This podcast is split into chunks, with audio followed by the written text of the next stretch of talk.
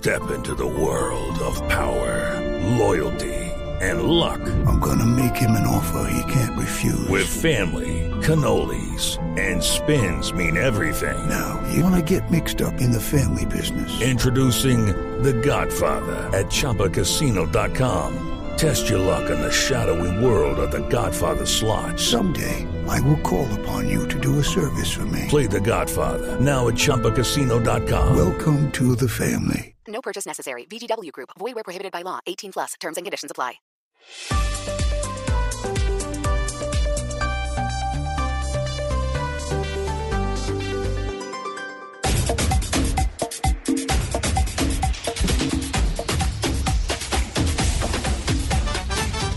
Iniciamos el Blog Deportivo, el único show deportivo de la radio. Arrancamos eh, con fútbol, fútbol femenino. Arrancamos con buenas noticias en Blue Radio, BlueRadio.com porque se está jugando la Copa de Oro. Estamos atentos a la selección Colombia, también estamos atentas a las eh, chicas que quieren ser grandes. Y bueno, en todas las eh, ramas, en todas las selecciones, estamos atentos en Blue Radio y BlueRadio.com. Juan Pablo, hola, ¿qué tal? Una feliz tarde. Arrancamos Copa de Oro. Tocayo, muy buenas tardes. Yo, de la tarde y un minuto. El fútbol femenino está de moda y están dando buenos resultados. Por lo menos la selección eh, Colombia de mayores ha sacado un importante triunfo frente a Puerto Rico, dos goles eh, por cero, mostrando cosas interesantes. Uno de los goles, el de Catalina Usme, realmente espectacular. No sé si el profe Castelle tuvo la Sí, oportunidad de verlo, como se fue gestando desde atrás. Más de 23 eh, toques, amplitud, movimientos de ataque. Espectacular. ¿Y Se le ve mucho, mucho trabajo a esta selección de profe. Sí, sabe que la vi como más eh, interesada en, en tener la pelota, en organizar bien la jugada. E incluso hubo pasajes donde tocó de primera y triangularon. Y en el gol de, de Usme, realmente la intuición que tiene ella de que su compañera la va a bajar. Entonces se abre, se le retira un- unos metros y después la definición, porque es definición, no es remate. Una cosa es rematar a lo que salga y otra cosa es definir. Buscar el lugar donde quiero ponerla y con el borde interno la, la definió perfecto. La verdad que esa, esa jugadora Usme tiene una categoría para definir especial. Venegas serves it up, back post. There's a chance. Uzme takes a shot. It's in. Colombia's on the board. Catalina Usme, la gran referente, la goleadora histórica de la selección eh, Colombia. Y la buena noticia es que ya el equipo está clasificado a la siguiente instancia. También eh, jugó el seleccionado de Brasil. ¿Cómo quedó el grupo B, donde hace parte el equipo colombiano? Juan Camilo, con las buenas tardes. Juanpa, feliz tarde para todos. Vea, usted lo decía, Colombia ganó 2-0, pero Brasil también ganó 5 por 0 frente a Panamá, así que quedó líder el equipo brasileño de este grupo B con 9 unidades, 3 victorias de 3 partidos y Colombia quedó segunda con 6 puntos. Recuerde que le ganó 6-0 a Panamá, cayó 1 por 0 frente a Brasil y ganó, como bien lo reseñábamos, 2-0 frente a Puerto Rico. Está instalada en los cuartos de final de momento, a falta de que clasifiquen los últimos eh, dos equipos, los del grupo eh, C. El rival sería Estados Unidos, pero falta confirmar eh, los dos rivales para sacar la tabla de clasificación de la fase de grupos y mirar cuál rival enfrentaría a Colombia. Bueno, y tener la posibilidad más adelante, ¿por qué no? De si se dan las cosas, llegar a, la final y por qué no encontrarse con, con Brasil, porque esa cuenta está pendiente. Tampoco fue muy superior Brasil a Colombia en el encuentro que perdió en esta fase de grupos. Pero ¿qué dijo el técnico Angelo Marsiglia del seleccionado colombiano? Las reflexiones luego del triunfo frente a Puerto Rico. Ayer yo vi el partido de, México y Estados Unidos y el carácter que tuvo México para jugarle igual a igual al rival fue enorme, es de admirar. Y nosotros también tenemos las jugadoras para poderlo hacer así. Lo que pasa es que muchas veces todavía respetamos a las grandes potencias. Al final nos damos cuenta de que estamos mano a mano, de que en muchas acciones Colombia puede hacer mucho más que simplemente jugar un buen partido, puede ganar. Y eso es lo que aspiramos para el siguiente compromiso. Lo importante, profe, es que está ganando y está ganando bien. Se le ve que tiene mucho trabajo, mucho futuro. Es una selección eh, ya consolidada, con movimientos. Ya se conocen al pie de la letra los jugadores del seleccionado colombiano y eso es importante. Yo colectivamente la vi como más interesada, insisto, en, organizar mejor el juego, las jugadas. No, no, no es de cualquier manera, no es dando al, tercer pase y ya buscando allá a ver qué ocurre. No, no. Aquí la vi más colectiva, más asociada. Eh, De hecho, incluso hasta, hasta la misma Linda Caicedo la vi muy eh, con un gran sentido de la asociación. Eh, ensayó su gambeta, su habilidad en los momentos que había que hacerlo, incluido la, jugada del gol, que ya ahí sí tiene que esgrimir todo su potencial como gambeteadora. Eh, pero la verdad la vi bien interesada en llevar el balón con más pases, con más técnica colectiva. Eso es la impresión que me dio. No sé cuál es el nivel de, de Puerto Rico, no, no, no, la, no la tengo muy bien ubicada, pero lo que vi de Colombia, la verdad, Juan Pablo, me agradó, me agradó mucho. Lo, que pasa, profe, eh, y Juanjo, que también aquí ya lo vemos, eh, que está al aire con nosotros, que esta Colombia ha jugado bien. Contra Panamá jugó muy bien y se le vio eh, mucha fortaleza en lo colectivo, lo que hacemos es referencia, pero contra Brasil eh, también se le vieron cosas interesantes. Eh, no llegó al gol, pero tampoco fue pasada por encima por Brasil, que es una de las potencias en el continente y a nivel eh, mundial. Juan, con las buenas tardes. Sí, eh, que- hola Juanpa, abrazo para todos. Yo creo que el, el entrenador Angelo Marsiglia sabe que eh, dirige a una de las potencias que hay en este certamen. Es decir, que ahora el paso que le toca a Colombia probablemente sea el más complicado, que es animarse a ganarle a Brasil, a Estados Unidos, a México, que son las cuatro selecciones que uno cree son las principales animadoras. Muchas veces tenés el fútbol, pero te falta la, la decisión y animarte a, a desafiar a los que uno cree por ahí que están por encima tuyo, y es solamente una cuestión de, de mentalidad. Yo a Colombia la veo cada vez más firme, Juanpa, y, y me parece que además marcando una clara diferencia con el resto, es decir, acercándose más a la elite y despegándose de la clase media del fútbol eh, fe- femenino en el continente, en donde, por ejemplo, está Argentina y le cuesta despegar. Pero ha sido determinante, yo creo que también para tener en cuenta es el bagaje y el rodaje de las jugadoras eh, colombianas a nivel internacional. Ahí es donde empieza a marcarse la, diferencia. Uno ve jugadores ya consolidadas en las diferentes eh, ligas y eso, por ejemplo, que no tenemos a Mayra en esta oportunidad que está trabajando con, eh, con el Chelsea, ha pedido ese permiso para acabarse de afianzar en el fútbol inglés. Pero eso es importantísimo. Todo ese rodaje que han tenido a nivel internacional hace que la confianza se genere dentro del terreno de juego y poderla traer a la selección Colombia, profe.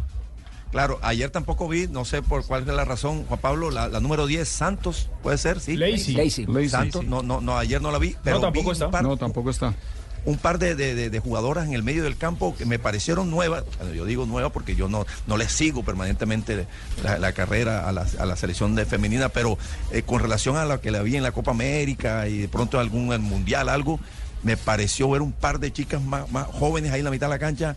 Ah, eh, no, no recuerdo haber visto a, a la que oficiaba muchas veces de capitana, la, la, la rubiecita eh, mediocampista, eh, que, que tampoco la vi, y me llamó la atención A que Daniela, dos chicas Daniela del Montoya. campo, claro.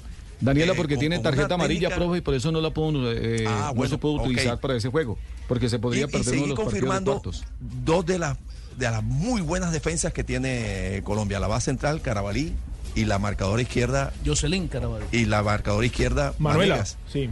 Ah, un par de jugadoras que tienen un nivel Un conocimiento de su posición, de todo. la personalidad, cómo distribuyen el balón, cómo pasan, un- hacen un cambio de frente, cómo sale jugando Carabalí y además recia cuando, cuando vaya a la disputa, o sea, auténtica defensa central con mucho carácter y Vanegas que va al ataque, cabecea y un- eh, metió un par de cabezazos que no, no terminaron en gol, pero sale con personalidad, se arrima siempre a, Caicedo, a Linda Caicedo, le pasaba por detrás o se desmarcaba. Es decir, hay un, esa par de jugadoras que de pronto no tienen el brillo de las de arriba, como suele ocurrir casi siempre en el fútbol, pero dos jugadores muy, muy interesantes, de muy buenas condiciones. Bueno, y a propósito de Linda Caicedo, sus reflexiones también luego de la victoria frente a Puerto Rico. Bueno, siento yo que es un trabajo de equipo, todas lo sabemos por lo que trabajamos el día de ayer eh, ante Puerto Rico, así que muy feliz obviamente en lo individual por, por dar lo mejor hacia mi equipo, creo yo que hicimos un buen partido táctico en la titular, así que merecido.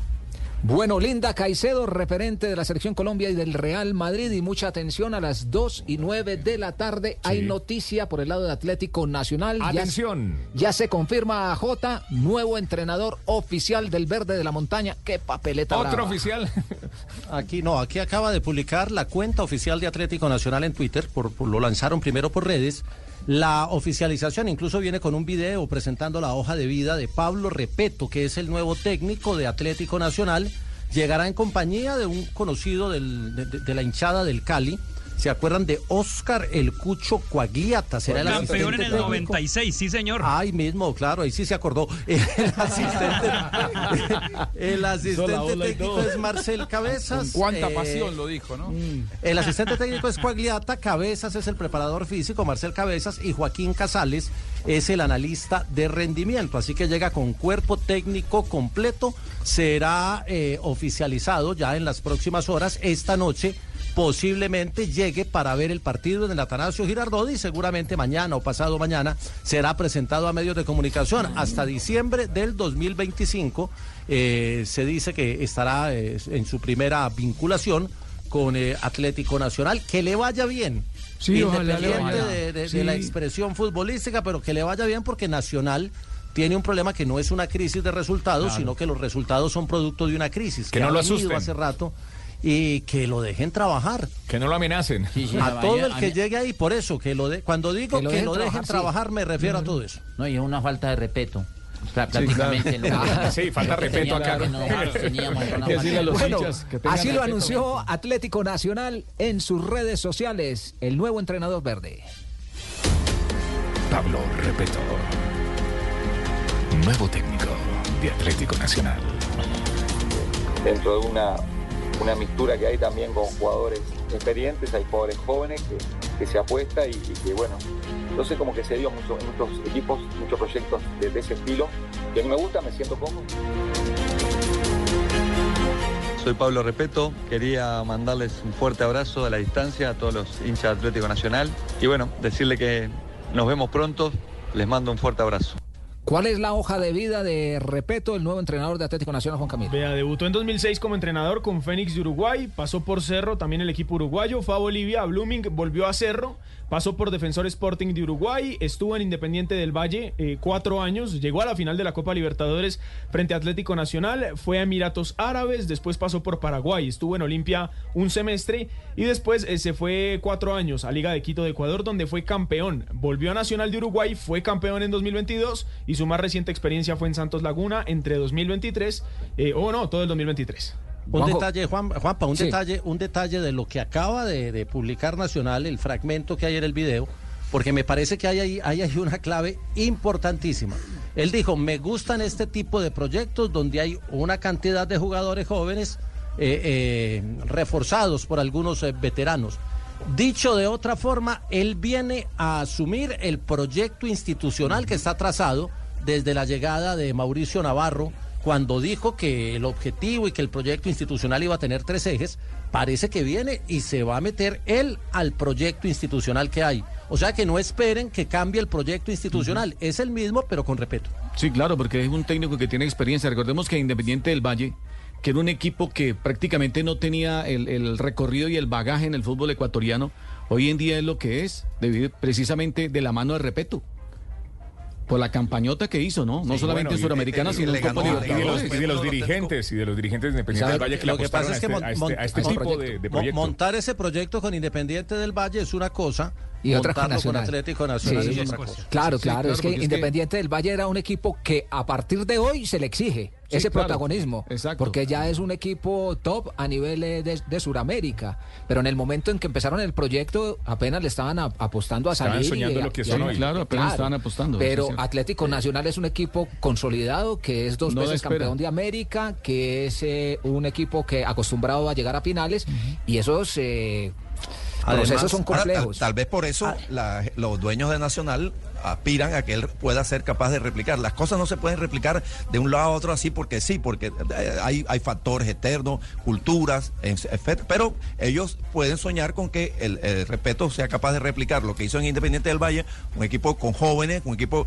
o no digamos con jóvenes porque también tenía algunos veteranos, pero un equipo desconocido con alguna inexperiencia, alguna no, con mucha inexperiencia en, el ámbito internacional y fue capaz de ganarle a Boca y a River en la misma Copa Libertadores y llegar a esa distancia. Entonces, el, el agente Nacional dice, bueno, este, este entrenador podría ser capaz de, de, eh, impulsar a los jugadores jóvenes que tenemos y al mismo tiempo tenernos en la pelea por los títulos como este merece la afición de Nacional, la historia nacional y la grandeza de Nacional. y, y el momento, el, el momento en que lo anuncia es fundamental. O sea, el hecho de que la noticia haya salido hoy a las 2 y 13 minutos de la tarde, ¿Para calmar con los un, ambiente, con un ambiente pesado para el juego de hoy en el Atanasio Claro. Girardot, creo que también es una buena estrategia comunicacional. Ju- Juanjo, en el Hoy van a saber si tienen o no torneo internacional, ¿no? En el año. Además. Si hoy Sí, pierde, se queda, Se queda fuera. todo el año sin torneo internacional, lo cual es gravísimo para Nacional. Si hoy ganan, ya al menos aseguran Sudamericana. Yo creo que está ante la gran oportunidad de su carrera, eh, repito, porque en el repaso de los nombres de los clubes eh, eh, que dirigió, me parece que no hay, eh, si no escuché mal, ninguno de la jerarquía de, de Atlético Nacional. Sí, es el más grande. Salvo que haya dirigido Peñarol Nacional, que me parece que no. No. Pero ah, es- Nacional sí, lo dirigió en 2022. Ah, Nacional sí, Y bueno. fue entonces campeón de Uruguay. Eh, segundo Juanjo, gran- y a Olimpia de Paraguay también. Ah, bueno, un campeón de América. Olimpia. bien, bien. Bueno, eh, No, no, cartel sí tiene, Sí. hoja de vida sí tiene. Está bien. Y- y- Y bueno, y le gusta, digo, y le gusta estamos ante uno de los tres grandes desafíos de su carrera. Digo, para, para Claro. También es una gran oportunidad de reinsertarse Juanjo. en la lid del continente, ¿no? Juanjo, el que llegue a Nacional como técnico hoy, con las circunstancias y el contexto como está, asume el mayor reto de su vida y pueden traer al que quieran. No, es, un, es un- chicharrón, es un sí. riesgo, es un riesgo que vale la pena asumir. Porque si Sí, usted claro, lo saca adelante, hombre. Ah, no, queda, queda en la queda historia. En la historia de Atlético Nacional en este momento, un equipo que viene de fracaso en fracaso y en, en el momento en que le suene la flauta, repito, termina siendo Ahora, el Juanpa. héroe de Atlético Nacional y de la hinchada. ¿Sacarlo adelante es cuestión de un entrenador o es cuestión de un proyecto de club? Porque si vos, a ver, si vos no tenés un, un- un gran plantel, eh, tenés una gran historia, tenés una gran exigencia, pero no tenés un gran plantel, eh, eh, podés traer a Guardiola que, que Sí. no sé si vas a, a- a- a- a estar a la altura de, de los equipos brasileños, supongamos, ¿no? Digo, hay que, hay que ver también, digo, eh, el, el, el, el, problema de Nacional es cuestión de entrenador o es cuestión de proyecto? Los, los, los directivos tienen que o, apoyar a Repeto o decirle mandarlo a los Leones o, cómo va a ser. No. Sigan jugando la misma. Qué dilema. Qué dilema. Richie, el proyecto está claro para los directivos y tiene tres ejes que los han repetido. Lo dijeron, lo dijo Mauricio Navarro en agosto del 2020. 22 cuando los se jóvenes. Aquí el único sí, problema es promover la las divisiones menores, tratar de, de, de, saldar todo ese déficit que tenía el equipo y tratar de ser competitivos. Eh, eh Autori fue subcampeón. Sí. Eh, eh, Bodmer Entonces fue campeón fue de bien Copa. Autori, le fue muy bien a Bodmer, por, por le fue muy bien a todos. No, no, no, fue segundo en Colombia. Sí, segundo bueno, y perdió bien, por penal digo... en la final. Y perdió por penal en la final. Bien, pero... y Bodmer fue pero, campeón de la Copa. Digo, no le, le quiten. No, no le fue muy bien. No, es que no, el no, no Nacional. le estoy quitando mérito. Eh, estoy poniendo claro sobre oscuro en el sentido de que si los objetivos son sin demasiada inversión, reordenar las cuentas del club y competir con chicos que salgan de la cantera, bueno, me saco el sombrero al- ante el trabajo de los entrenadores a los que los echaron por malos. A eso me refiero, que la trampa, muchas veces cuando vos tenés una gran tradición, cuando tenés una gran hinchada, cuando eh, los hinchas te exigen como equipo grande, pero la re- el- los elementos que te dan para trabajar Ese es el no, asunto. no son como para competir a- al nivel de tu historia. y bueno, es una trampa también para los entrenadores, porque vos sos subcampeón y te echan igual. Sí, una, una pregunta, una pregunta, Juanjo. Eh, eh, respeto, eh, campeón en Ecuador, de gran suceso en el continente. Eh, ¿Usted tiene el radar claro de si es un hombre que gana con procesos o es un hombre que gana con chequera? O sea, con equipo. Del Sus Valle éxitos ganó fueron con con proceso, proceso. Ricardo. Sí, sus éxitos fueron con proceso. Con, con Independiente del Valle estuvo cuatro años y terminó eh, llegando a la final con Nacional. Digamos, fue un entrenador que hizo proceso y es de esos entrenadores que hacen escuela y no ha dirigido eh, grandes figuras o los mejores planteles de- de- del continente y así todo es exitoso. Lo- Pero lo que bueno, pasa- si el Nacional le van a pedir que salga campeón de la Libertadores, Sí, y bueno, de acuerdo. eh, es complicado. Oh, si te van a, y lo- si te van a juzgar por eso es complicado. Uy, Y lo otro, le van a mister. hacer- le van uy, Pérez. Fabio, llamada, Pérez Fabio que apareció, apareció un fantasma. Ah, Chuse- chusemos esa llamada. Oh, mister, mister, como vai você? Uy. Está hablando con Repeto. Ah, es llam- llamada Amaral, eh, Amaral Autuori. Ah, ok. Grande abraço, mi querido Pupilo. Ah, mister, mister, no me llamaron, no me llamaron y me hicieron pistola. Ni lo van a llamar. ¿Y este sonido lo levantó producción o qué? A ver. De esperasse, mi querido Willy. Willy, como vai você? Ah, estou aqui em Portugal, riendo da vida, comendo ah, bien sabroso aquí, bacalhau, é um lo, lo, lo más mediterráneo, disfrutando da vida. Y viendo, viendo que cada día más embarrada es nacional. Ah, mira, mira, mira, muchacho. Yo te digo, toma cosa con calma, mas acredito que dois jornalistas fizeram puya para sacar Amaral e a, e a Paulo Tori. Ah, ¿cómo así, Mr. Paulo? Sim, sim, Broncaglia e esse, e esse pastel. Buscalia, Buscalia y Castelli. No me acuerdo, no me acuerdo. Ellos, ellos estaban haciendo puya, están haciendo puya, pero no me llamaron, llamaron a, a Retrepo.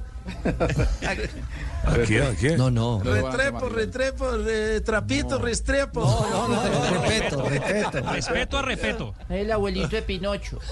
No, tampoco. No, cagada. ¡No! Bueno, a- a- hasta ahí el audio. Eh, Ese lo cazaron hasta eh, ahí. Nuestros eh, amigos de producción. Mr. Pablo, Mr. Pablo me, me llama por si cualquier cosita, si algún encargo de acá de Portugal. Tranquilo, tranquilo. Tú tranquilo que ah, el dolor es inevitable. Y el sufrimiento es pasajero, ¿está Ah, sí, sí, sí. ¿Escuchó Tibaquira? Ah, el cómo dolor es inevitable. él. No pain, no gain. Bueno, eh, Jota, eh, y medio, medio en serio, medio en broma. eh, Con la, la lista, la lista se engrosa, es decir, siguen sumando cabezas y ahora si aparece respeto, a, a ver si llega con respeto a poder construir un proceso realmente eh, que dé, es que no da tranquilidad saber que hay que ganar ya, ya. Siete, ocho técnicos en cuatro años. Ta- Si miramos del, del 2020 para acá. Del desde la 2017 al 2024 tengo 10. salida- Ah, no. y Con Lillo, Almirón, atrás. Autori, O sea, Osorio. Guimaraes, Restrepo, Herrera, eh, de nuevo Autori, Amaral, Bodmer y ahora Repeto. Y en 11. un momento tenían cuatro. Sí, Claro. sí, sí, sí. Cuatro técnicos. Era, Pedro. Eh, eh, Juan- familia. yo siempre he tenido una inquietud a, partir de, de- de todo este proyecto, proceso de nacional, y como hombre acá que mira las cosas desde afuera, pero interesado en, en saber, a ver cómo, eh, qué, qué- qué rol ejerce Francisco Maturana en estas decisiones, Eh, cuál, cuál es el- realmente el rol de Francisco Maturana, un hombre de la experiencia, eh, eh, del eh, talante, de, de la sabiduría de él. Es, es un asesor. Es un asesor de los cuerpos técnicos que han pasado. ¿Y si le hacen pero, caso? pero Pero mire, no. el tema, el tema del número de técnicos. O sea, no se mete en la, el- en la parte administrativa, nada. No, no, En no, la él no tiene que ver con lo la escogencia del técnico, nada. Él hace un asesoramiento de la parte técnico-deportiva. Mire, el, el presidente Navarro asumió en octubre del 2022, bueno, en agosto del 2022, y fue el encargado de hacer el cambio de, de Pedro Sarmiento, a- que estaba encargado, a Pablo Autori.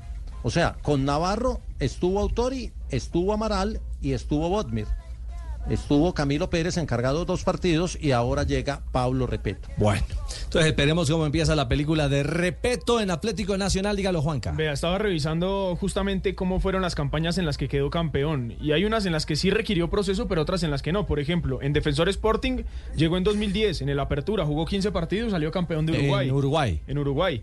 En eh, Liga de Quito. Llegó y jugó 15 partidos y fue y campeón. fue campeón. En Liga de Quito, en su segunda temporada también ya fue campeón. Requirió un año y poco más. Y en Nacional de Uruguay, también en su primer año, en 2022, en 30 partidos también quedó campeón. Bueno. Entonces hubo equipos en los que también llegó y de primerazo logró dar la vuelta. Bueno, Castele, eso da señales de lo que por lo menos trabaja Repeto. No, no, no, y, y está reconocido a nivel, digamos, americano, a nivel de Sudamérica, por lo menos. Hombre, con esa cantidad de títulos, con la idea, la- la- algunas lecturas que he hecho de, de algunos conceptos que tiene él, de algunas referencias que dan otros técnicos del mundillo del fútbol, al referirse a Repeto, hablan muy bien, muy bien como entrenador, como técnico, como estratega. Con mucho Eh, respeto. Ya sea en proyectos más largos o así como acaba de decir Juan Camilo, en equipos que están y, y sale campeón. Es decir, un, técnico que tiene esa cantidad de títulos no es por suerte, no es por Sí, suerte, es por conocimiento. Y, y- y- y está reconocido a nivel suramericano, Ricardo. Richie, y al menos con la presencia del Cucho Coagliata ahí, que es un jugador que de alguna manera sí pasó hace muchos años por el fútbol colombiano, pero tiene, digamos, también una base de, de un asistente que estuvo aquí, sabe cómo es nuestro fútbol, que más o menos eh, siempre ha estado muy pendiente de lo que pasa por estos lares, entonces es también importante tener ahí al lado una persona que le abra un poco el camino eh, en, en ese aspecto. Bueno, sí, válido, válido. A ver, ¿y cómo aterriza, cómo cae en paracaídas el nuevo técnico de Atlético Nacional? Viendo esa lista desde el eh, 2017 de los técnicos que han pasado, eh, el que más eh, tuvo eh, partidos, 53 juegos, Juan Carlos Osorio en el 2020. El que menos tuvo partidos y, y tuvo rendimiento, Amaral. Con 22 partidos en el 2023, los mismos partidos que tuvo Osmer y por los cuales se tuvo que ir, bueno, por las amenazas y todo ese Sí, claro, Tengo- todo. Richie, todo le, el le entorno. tengo una frase, una frase de respeto. Dígalo que nos vamos a la pausa. En una entrevista que le hicieron, y este es un tema que hemos tocado en Blog Deportivo, le preguntaron qué es jugar bien y qué es jugar mal. Ajá. Y Repeto respondió, jugar bien es atacar bien y defender bien. Cuando digo defender bien es no correr riesgos innecesarios. Cuando digo atacar bien es tomar las mejores decisiones para poder convertir el gol. Bueno, filosofía de trabajo, a ver y cómo funciona. 2.25, ya tiene Atlético Nacional, nuevo técnico el uruguayo, Repeto. Muy bien, eh, dos de la tarde, 25 Yo quería minutos. hacerle una pregunta, respeto, cuando, cuando esté Ah, ahí, este Julio, a un- a un uruguayo, compatriota. De uruguayo, uruguayo. Sí, Le iba a preguntar por qué los negocios 24 horas abiertos tienen puerta. ¿Por qué Cuando los llegue, negocios? Para ponerlo a pensar, ¿por qué los negocios que dicen abiertos 24 horas tienen puerta? Para que no entre frío, pero sigue claro. abierta. ¿Por qué tienen puerta? No, ¿pa- ¿Para qué? ¿Para qué gastan plata en candados, en chapas y está abierto 24 horas? Bueno, Apenas lo vea le pregunto.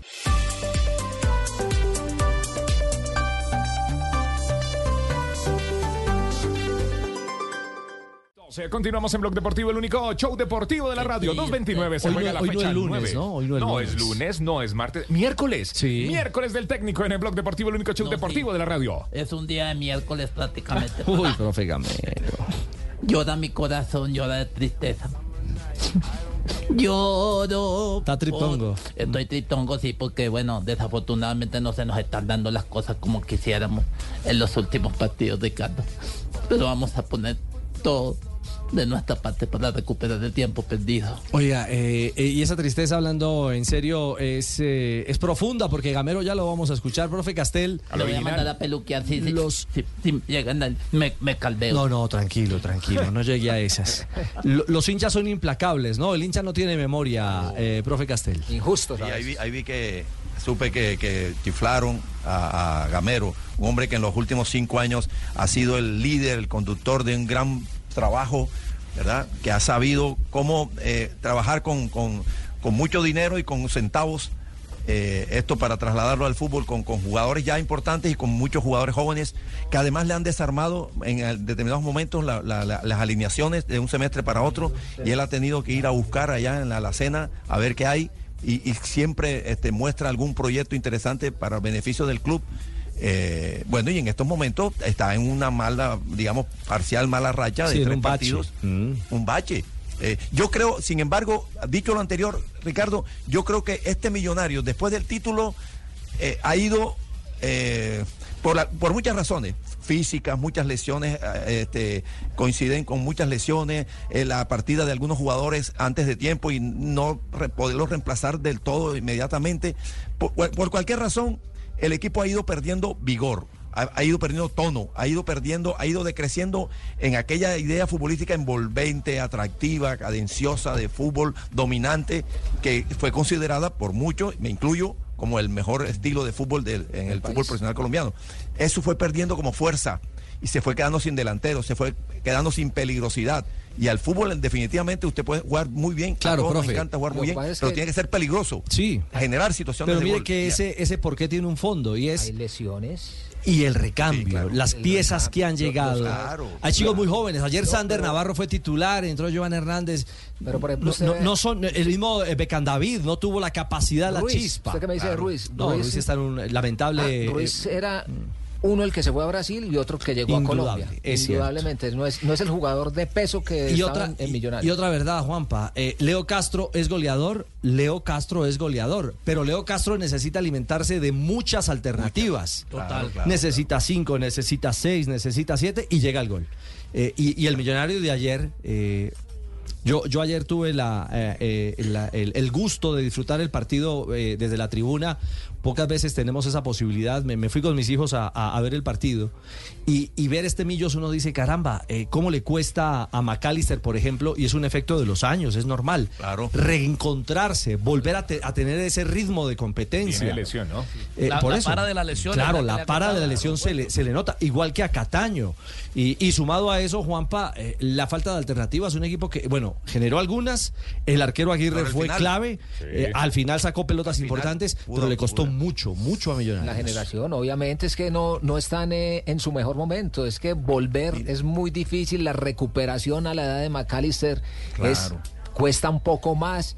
Y, y este Millonarios, eh, lo Pero que ¿sabe pasa es que también? tiene una memoria y una, una huella. El hincha tiene que ser paciente. El hincha tiene que ver que este Millonarios no se le ha olvidado jugar a, El hincha es jugar fútbol. implacable, Juanpa. Eh, Pero- implacable. Ta- Tal vez Mire ese no respeto tiene- a su los- estilo. Los, dos marcadores izquierdos. Ayer tuvo que jugar el venezolano Alfonso tuvo que jugar por la izquierda porque no estaba ni, ni Bertel ni Vanguero, que fue contratado este año para reforzar esa, esa, esa, esa marcación izquierda. Pe- Pero, pero si revisamos, Ricard y compañeros, revisen y, uno va dándose cuenta de que hay algún decrecimiento en algunos jugadores por lesión, por alguna inactividad, pero lo cierto es que ya no le entregaron ese tono eh, táctico al equipo y esa fuerza desde la continuidad de lo que sabía hacer. Por ejemplo, los mediocampistas que antes llegaban, visitaban con mucha frecuencia el área rival, Larry Vázquez, Pereira, y revise, revisen el último tiempo cuántas veces llegan al área, cuántos remates tienen al arco, cuántos goles convirtieron. Y se dará cuenta que fue de más a menos. Los box to box que tenía Millonarios, que eran de dos áreas. Es, es otra historia en ese, en ese concepto fundamental, en el contenido humano, en el material humano que tiene hoy Millos. Reflexiones de Gamero, creo que vale la pena escucharlo frente a lo que usted plantea como, como un bache. Los tres partidos, ¿hace cuánto Millos no sufría tres derrotas en línea en eh, un campeonato? Vea, tres derrotas en línea y sin marcar gol desde 2004. Ay, sin marcar Y sin gol. marcar gol, porque no ha marcado un solo gol en estos tres partidos. Frente a Águilas, Patriotas y ¿Hace Once 20 Caldas.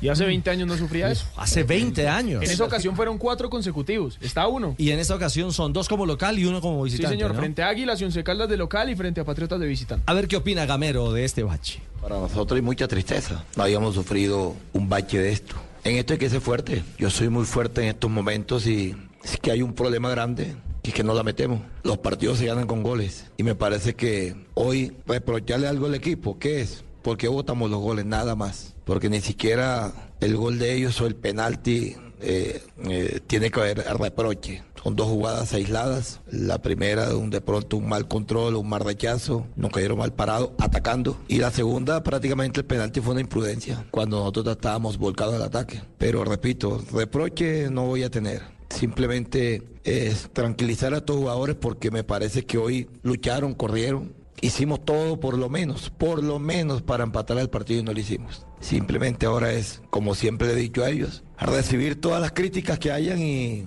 y nosotros hacernos fuertes para poder revertir este momento. Vea, ayer fueron 26 remates, 7 de ellos a puerta para Millonarios. Frente a Patriotas, 10 remates, 5 a puerta. Y frente a Águilas, 12 remates, 7 a portería, ningún gol en esos tres partidos. Es que para Aguirre. Aguirre- Aguirre sacó una de la línea. Ah, no, esa fue tajada. Millonarios llega. Uy, tajada. Millonarios llega, es cierto.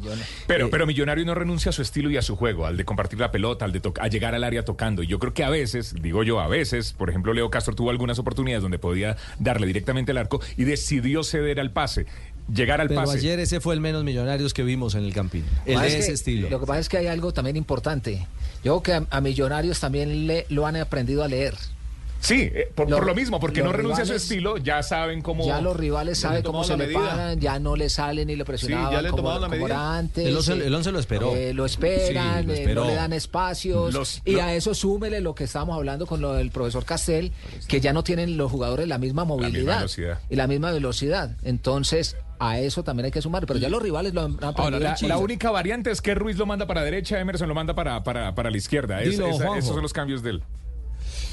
Que, que salvo que el plantel se haya desmejorado notablemente, que se le hayan ido jugadores que no haya podido reemplazar, todo es solucionable mientras vos tengas un cuerpo técnico como el de Gamero, que creo que todos coincidimos que es, si no es el mejor técnico del fútbol colombiano de los últimos cinco años, es uno de los dos o tres mejores. Eh, pero lo que me parece que la clave en todo esto es mantener la armonía y, cuando lo escuchábamos recién a Gamero, él hablaba como un tipo que, que- que tiene liderazgo todavía en el grupo, porque cuando por ahí se, se rompe la relación del vestuario con el entrenador, aparecen otro tipo de declaraciones. Me parece que por cómo declaró Gamero, y esa armonía aparentemente está, por lo tanto uno tiene que creer que esto es circunstancial y en el fútbol no existen equipos que tengan rachas victoriosas inagotables. En algún momento te va a agarrar un bajón y, Y después en, salís adelante. y en esa misma línea, bajo ese concepto de liderazgo, escuchen lo que opina Gamero. ¿Qué le falta a este Millos? Yo sé que me van a tildar, como dice uno, de terco, de loco, hasta de pronto por ahí de bruto. Pero la situación es que nosotros no metemos un gol y nosotros creamos las opciones de gol. Eso, es, eso hace parte del, del juego. Si queremos redondear esto, tenemos que meter gol. En los tres partidos que no hacemos un gol. No sé quién habrá sido la figura hoy, pero me parece que la figura de ellos, para mí fue el arquero. Fuimos a, a Tunga, figura arquero. Aquí con Águilas, figura el arquero. Y cuando el arquero es figura, algo está pasando en los otros equipos, ¿me entiendes? Pero nosotros no la metemos. Nosotros, este equipo nos llegan poco, porque nos defendemos bien. Sí, algo está pasando. Yo no te voy a decir que todo va a estar color de rosa. No, algo está pasando. Y lo que no- yo encuentro como técnico de Millonario hoy es que no metemos un gol, pero las opciones las creamos, las oportunidades las creamos, posibilidades en los partidos tenemos para hacer un gol y no lo hacemos. En estos tres últimos partidos que no hemos hecho un gol, hemos tenido más de 20 remates y no hacemos un gol. Y el rival no tiene 10 remates en estos tres partidos y, hemos, y nos han hecho cuatro goles. Vea, y hablando de goles, eh, sobre Leo Castro, tres goles este semestre en 32 remates, es decir, requiere más de 10 remates para marcar un gol. Bueno, ahí está, lo que, lo que planteábamos en algún momento. Necesita 6, 7, 8, en este Diez. caso 10 alternativas. Más de 10 remates. Para Más. marcar un gol. Para marcar un gol, Leo Castro. Es decir, los números en este caso, Castel, revalidan la expresión del técnico. Eh, en, en esa ausencia de finalización que tiene Millonarios. Claro, y, da la sensación de que ha quedado exclusivamente en, los pies de Castro, de Leo Castro, la obligación de anotar goles. Porque los chicos que van por los costados eh, todavía pareciera no estar eh, totalmente cuajados. Eh, McAllister y, y Cataño, que Cataño antes de la lesión era el que aparecía de vez en cuando anotando un gol, bueno, se tuvo que ausentar por la- el tema de la lesión. Los mediocampistas de primera línea que aparecían y de vez en cuando hacían sus goles, tampoco están. Eh, por Dice ejemplo, Pereira y el costarricense Vargas de vez en cuando hacía un gol de cabeza, un par de goles de cabeza, tampoco ha tenido mucha fortuna en eso. Ahora, eh, nada más con, con el partido de anoche, no estoy tan de acuerdo con Gamero que sea solo la definición la que ha fea. Le falló justo sobre el remate del partido. Tuvo unas tres situaciones que pudo incluso descontar o hasta empatar. Tres situaciones sobre el final. Pero en el trámite del partido no le fue tan claro, tan fácil encontrar eh, situaciones de gol como, como Y, él, lo hace ver. Eh, el otro día yo te pasaba unos números, ¿te acordás cuando hablábamos de, de América de Cali? Sí. Y acá los estoy repasando nuevamente. Eh, Millonarios es el segundo equipo que más veces patea por partido al arco. En el, en el torneo colombiano y lleva tres partidos sin eh, perdiendo y, Y sin hacer la- la goles. falta de efectividad a Gamero. Está eh, 5.8 América de Cali, segundo Millonarios 5.5. En cuanto a remates por Y, partido, ¿no? eh, En promedio. Por partido. Ah, por ok. partido. Y es el quinto equipo, el quinto equipo que tira más centros al área por partido. 4.9. América de Cali, Tolima, Santa Fe, Pereira y después aparece Millonarios, un poco en concordancia con lo que marcaba Gamero, que las situaciones se generan, está faltando meterlas. Claro, y ante la ausencia de gol pasa lo que pasa. Los insultos, los chiflidos, los reclamos salidos de tono.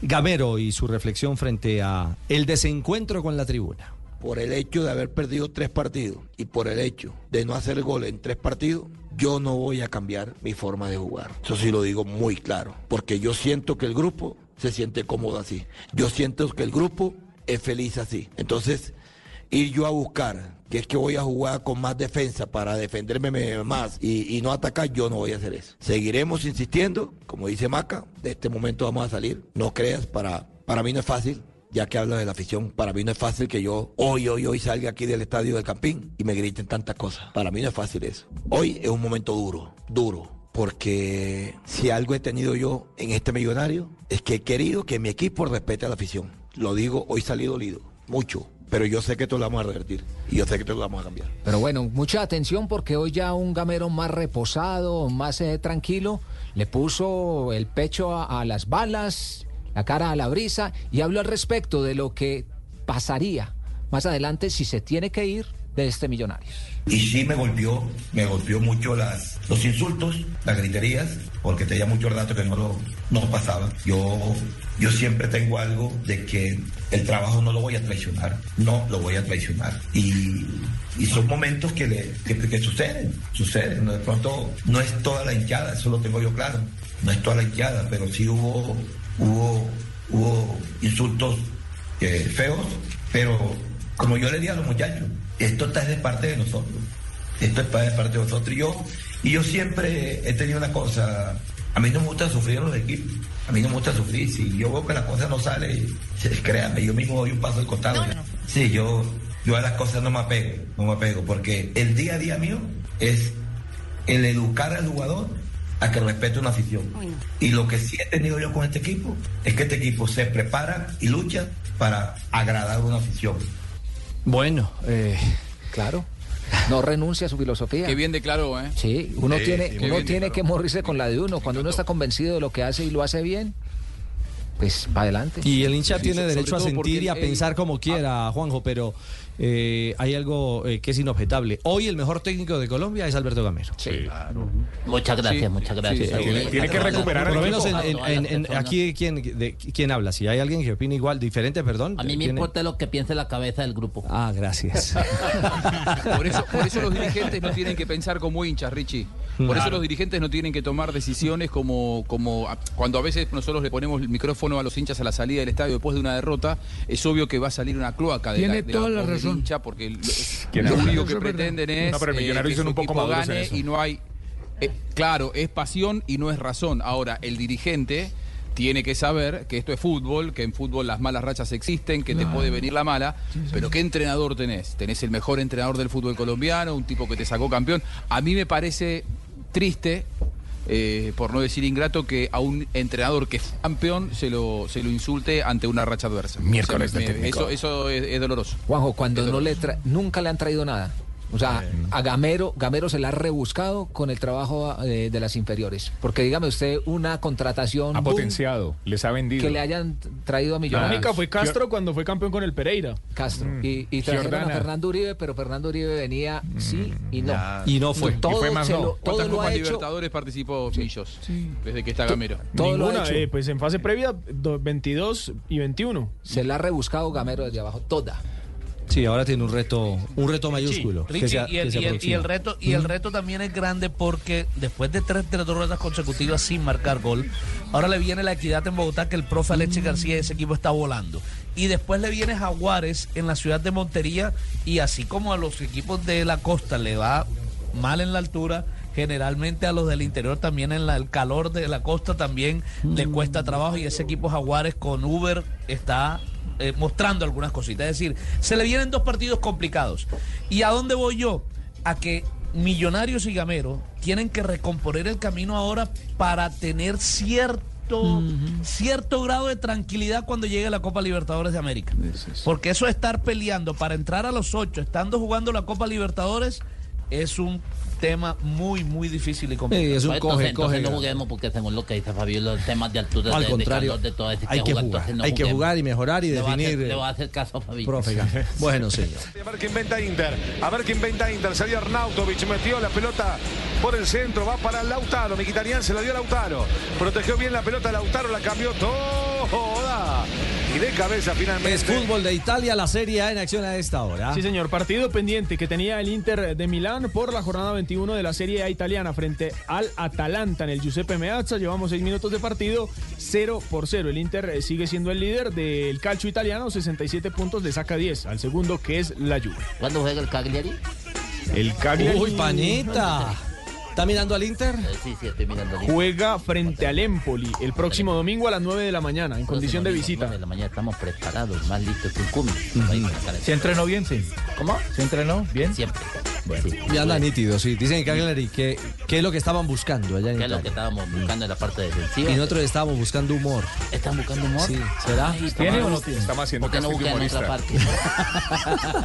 De Lo buscamos la, en- la. Liga Española. Estamos ciudad. haciendo casting de humorista. No, sé si quiere participar. ¿Quiere participar? No, póngame, la, póngame la música. Láncese, Vamos a divertir a la Sí. gente, sí, señor. Vamos a divertir a la gente. Es una promesa que se cumple en Blog Deportivo, el único show deportivo de la radio. Señoras y señores.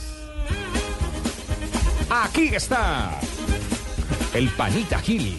Eh, sí, señor, llega un tipo a una droguería y dice, hágame un favor, ¿tiene pastillas para contra la nostalgia? Dijo, sí, pero ya no las hacen como antes. démelas, démelas por los buenos tiempos. bueno. ¿Te gustó, Juanjo? Está bueno. Ah, Está bueno. Me encantó, me encantó. Muy bueno. otro. Grande panita. Otro. Profesor Castel. Seguí así, no patees penales. ¿Cuál profesor Castel? Ah, bueno. El profesor Castel este chiste le dice, le dice el, el esposo a la esposa, dice, ay, yo quisiera morir haciendo el amor. Digo, ah, pero por lo menos quieres una muerte rápida. Y Castel se ríe como si fuera verdad. Oye, eh, Panita, Panita no juega en el, quizás no juega en el equipo más grande de, de Italia, el Cagliari, pero sí. tuvo a uno, algunos lo consideran el más grande jugador italiano de toda la historia, Luigi Riva, Gigi Riva, que hace muy poco murió, hace no sé, 15 días, 20 días tal vez. Es el máximo goleador en la historia de las selecciones de Italia. El Luigi Riva, que hizo una dupla extraordinaria. Estuvo en la final del 70, Con ¿no, Gianni profe? Rivera, el bambino de 35 oro. goles en 42 partidos, profe. Claro, Es él, que claro, tiene, el récord, el máximo goleador de la, de la. Y además un, un tipo que eh, allá eh, lo, lo consideraron un héroe porque es que él nunca se dejó tentar por las grandes ofertas que le llegaron de los clubes más importantes. Él siempre jugó ahí En el y, se- y Cagliari. vivía ahí Sí, en el pueblo como uno más. Ajá. Realmente notable la, la carrera de, de Luigi Rivas. De acuerdo. Es que yo me acuerdo, Ricardo, estuvo con Johnny Rivera en ese equipo. ¿Con quién? Eh, Johnny Rivera, claro. ¿Cantante? Claro, claro, Cantante. claro, Soy un hombre El bambino, el Es bambino de un oro, parecido Gianni que Rivera. tiene una sensación en, como el nuevo técnico de Nacional, ese Yepeto, que es... No, no, no, no, no, no. un poco El de papá de. Pinocho. No, hombre, Yepeto, hombre, hombre, hombre, hombre, no, hombre, Ricardo, no.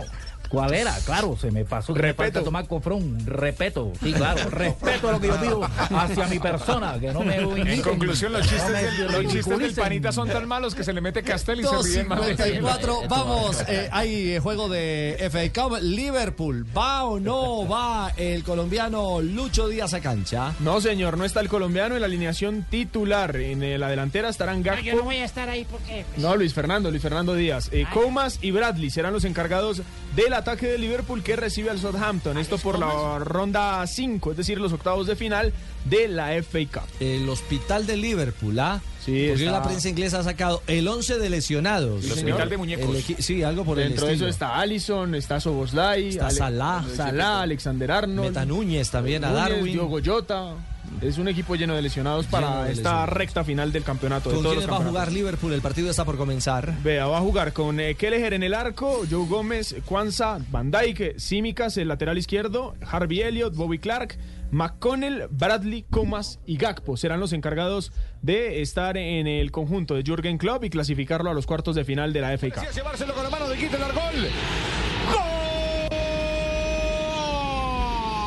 ¡Gol!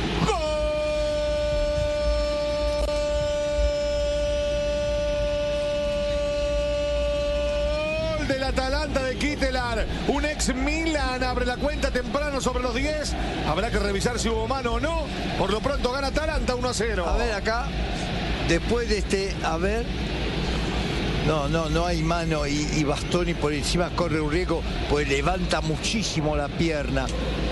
Llega de Keter desde atrás, el. Está pega. perdiendo el Inter a esta hora en Italia. Sí, señor. Gol, gol de, de Kittelar, el jugador del Atalanta para el 1 por 0 del equipo de Bérgamo en casa del Inter. Y esto es buena noticia para el Atalanta porque se está metiendo cuarto de la Serie A, es decir, alcanza puestos de Champions. 49 puntos, supera al Boloña, lo deja quinto con 48 y el Inter sigue siendo líder con 66 Es que es la ventaja, Ricardo, de estos volantes de marca que llegan, pisan el área, como este Castelar sin, sin, No. sin No, referencia. no, no, sin Castelar no marca. es- Castelar. Castelar. Hombre, hombre, hombre, hombre. Era un compañero Castelar, mío, no, hombre, un compañero mío de, de selección Atlántico, contigo, un puntero izquierdo apellido Castelar. hombre. Claro, es que por eso lo digo, jugó conmigo, claro, claro. Claudio Castelar. es donde yo vi con profe Trucho del, del justo el otro. 76. Bueno, 2.56. Eh, J, se acabó el sueño de las águilas en Libertadores, hombre. Ah, el Y vuelo fue corto. Y con cierto coraje por, por el cobro de Jimmer, eh, de Jailer Goes, que termina siendo anecdótico, eh, termina siendo parte de la anécdota, pero con un buen partido de Águila. Sabe que eh, algo habíamos hablado en el, en el juego de ida del Atanasio, que de alguna manera Bolillo había hecho en el Atanasio el trabajo adelantado para ir a jugar por fuera, para ir a jugar y, y cerrarle los espacios a Bragantino. El mismo Bolillo termina diciendo al, al final del partido, obviamente con la tristeza de la, de la eliminación, porque pudo aspirar a más, se quedó en lanzamientos desde el punto penal, pero terminó definiendo el partido como un, un equipo parejo entre los dos eh, colectivos. Es un partido típico de Copa Libertadores, dos equipos con muy buen orden, unas zonas bien repartidas en ataque y defensa, un Bragantino con la necesidad de su localidad ir a buscar el arco nuestro, nosotros eh, bien ordenados, reduciendo espacios, tratando de ir en transiciones y me parece que es un partido del lado nuestro, con respeto a usted no, no va a valorar a Bragantino. Del lado nuestro, bien elaborado, bien trabajado, entre un rival con unos pasos más arriba que nosotros en toda su historia, ¿no? En este, en este juego, Águilas eh, no tuvo la posesión, 28% frente al 72% de Bragantino.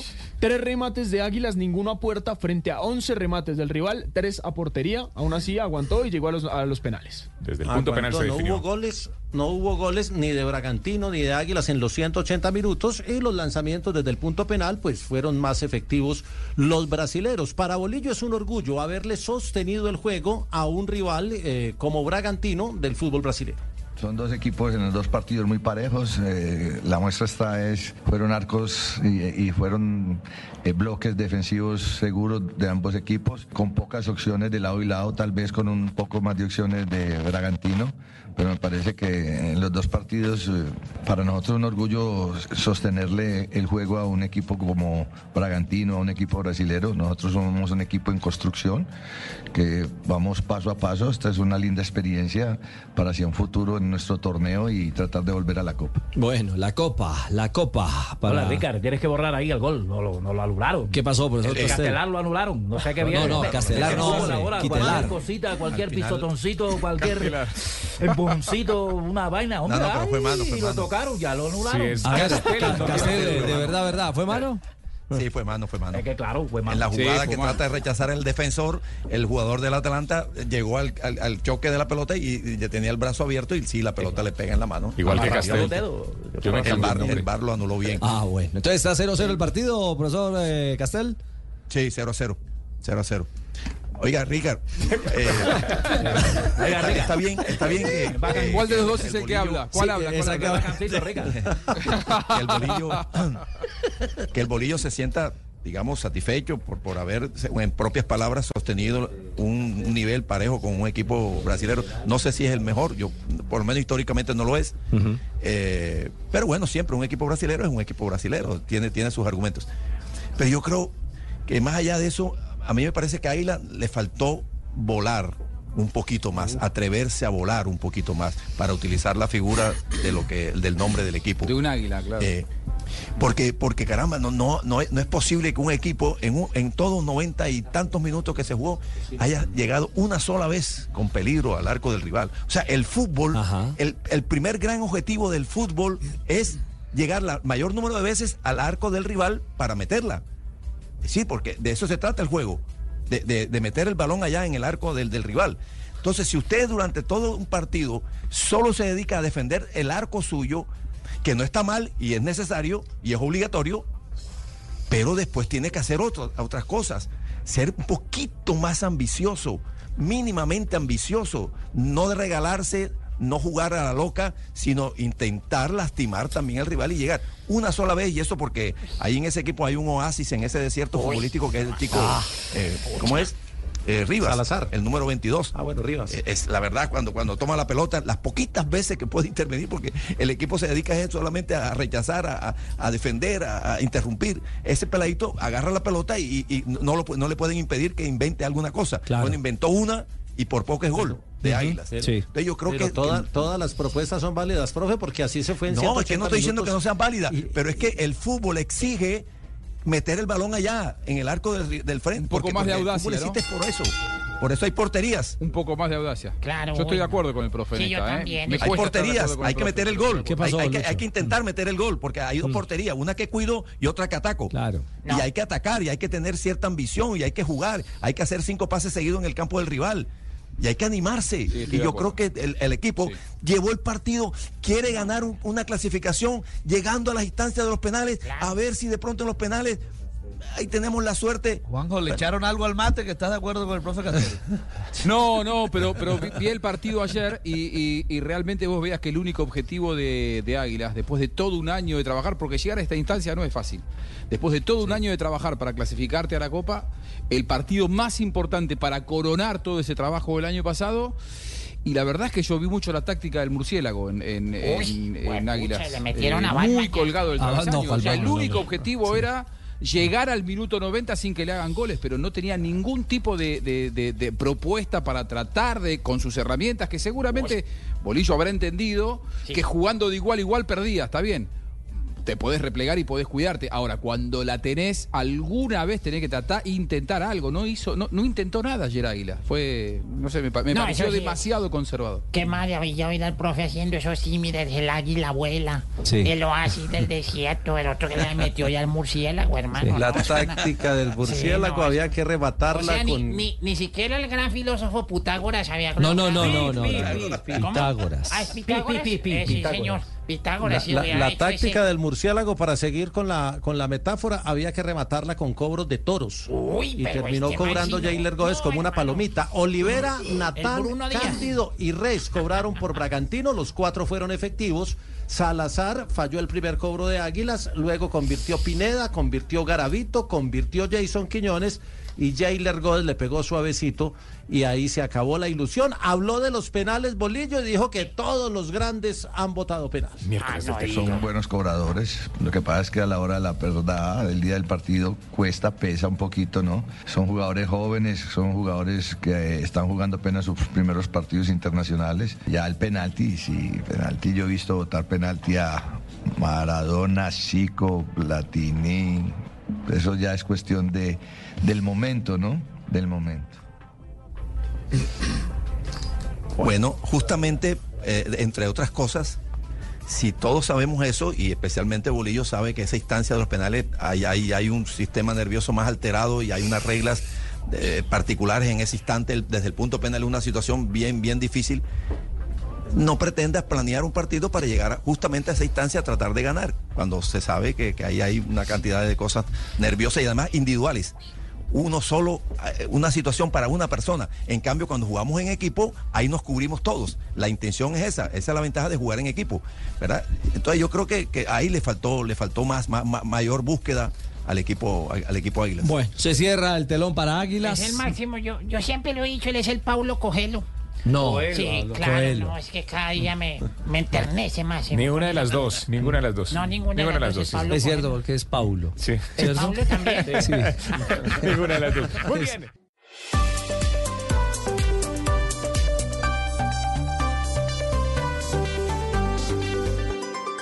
Yo acá todo. Hincha del Arsenal. él. Y en este mundo globalizado quizás esté escuchando. Va Joe. Gómez. La presión de Mará, el juego de Virgil. Van ahora se acerca. ¿Qué pasa con Liverpool a esta hora en la FA Cup? 10 minutos en el partido de los octavos de final de la FA Cup eh, del Liverpool frente a Southampton está sufriendo. El equipo del colombiano Luis Díaz, que hoy está en el banco, ha recibido dos remates, uno de ellos a portería y a esta altura pierde la posesión. Usted lo decía, muchos lesionados. Esta nómina de hoy tiene un promedio de 23 años frente a un promedio de 26 años del Southampton. Es decir, es el sub-23 de Liverpool. Prácticamente, sí, señor. Claro, Castel que aumenta la edad de Van Dijk. ¿Y quién más está ahí de los, eh, de los Y Joe Gómez.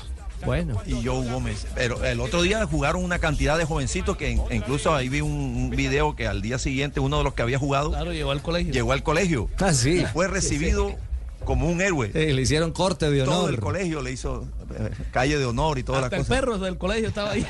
Lindo, pero lindo gesto, Ricardo. Lindo gesto y además muy, muy agradable ver eso. En Italia.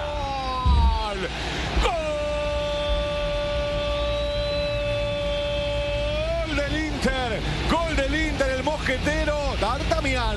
Llegó Mateo Darmian para empujarla ante el error de Carnesecchi. Salió bien Carnesecchi. Lo que no hizo bien fue controlar la pelota. De hecho, no lo hizo. Lo rentabiliza el Inter que gana No 1 a sabés 0. que para mí tuvo miedo de salir de la. Ah, no, se le escapa antes, se le escapa antes. Va abajo, anticipa bien. Bueno, marca el Inter. Sí, señor. Mateo Darmian marca el primero del Inter. A los 26 minutos ganan frente al Atalanta en el Giuseppe Meazza y más líderes que nunca de la Serie A, 69 puntos. Le sacan 12 a la Juve que queda en el segundo lugar. ¿Lo viste, Castel? Eh, claro, la virtud y la fortuna, como decía Maquiavelo, la virtud y la fortuna con este D'Artagnan como... No, no, no, no, no es D'Artagnan. Hombre, qué vaina, hombre, ¿cuál D'Artagnan? Son de los tres mosqueteros. Primero, Ricard, gran pase Juan de, Guillermo Cuadrado en la tribuna. gra- gran pase de Lautaro, ¿ah? como, como primero giró, le giró al defensor al que lo estaba marcando y le da un pase recto al, al, de- al compañero. Y yo no sé por qué dicen que, que el arquero, que no, no, el arquero salió con todo, con las manos fuertes.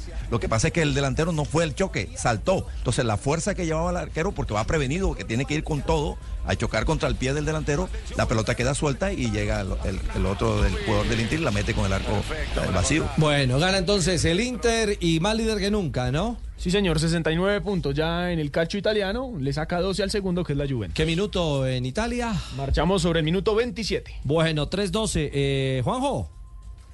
Juanjo. Sí, señor.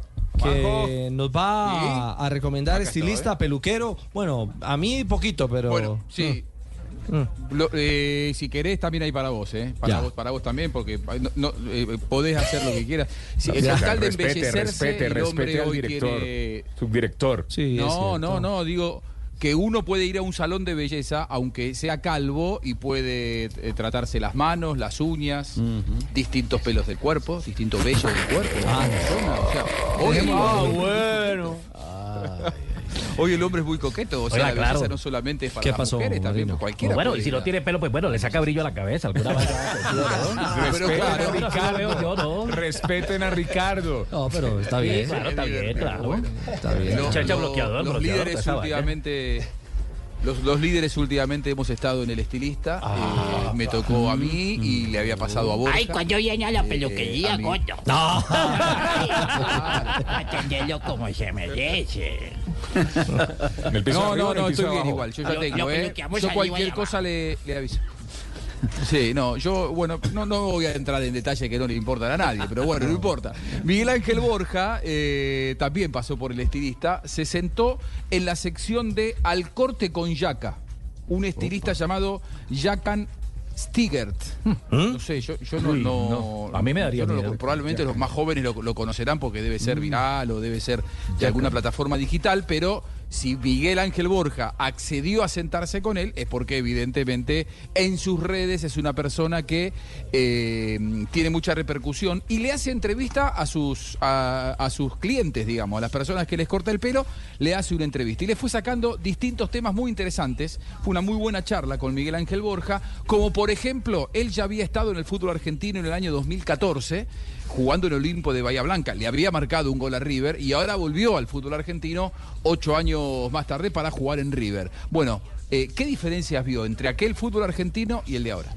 Eh, no, en 2014 yo vine y, lo sentí eh, que era un fútbol de mucho choque, sí, te agarraban, te pegaban. Ahorita yo, después, bueno, tuve la oportunidad, la oportunidad, la bendición de ir a Brasil, un fútbol más, más de, como dicen allá, juego bonito, se juega más, se pierde poco tiempo y se juega mucho y muy vertical regresé nuevamente acá a River y ya me encuentro con, con un fútbol un poco más, más controlado por el tema del bar. Viste que ya está el bar, ya el defensa. Ya no pueden jugar con machete los defensas. Ya no, puede, ya no pueden pegarte como antes, entonces se juega un poco más, más con más transparencia que antes, pero no deja de ser el mejor fútbol de, Sudamérica.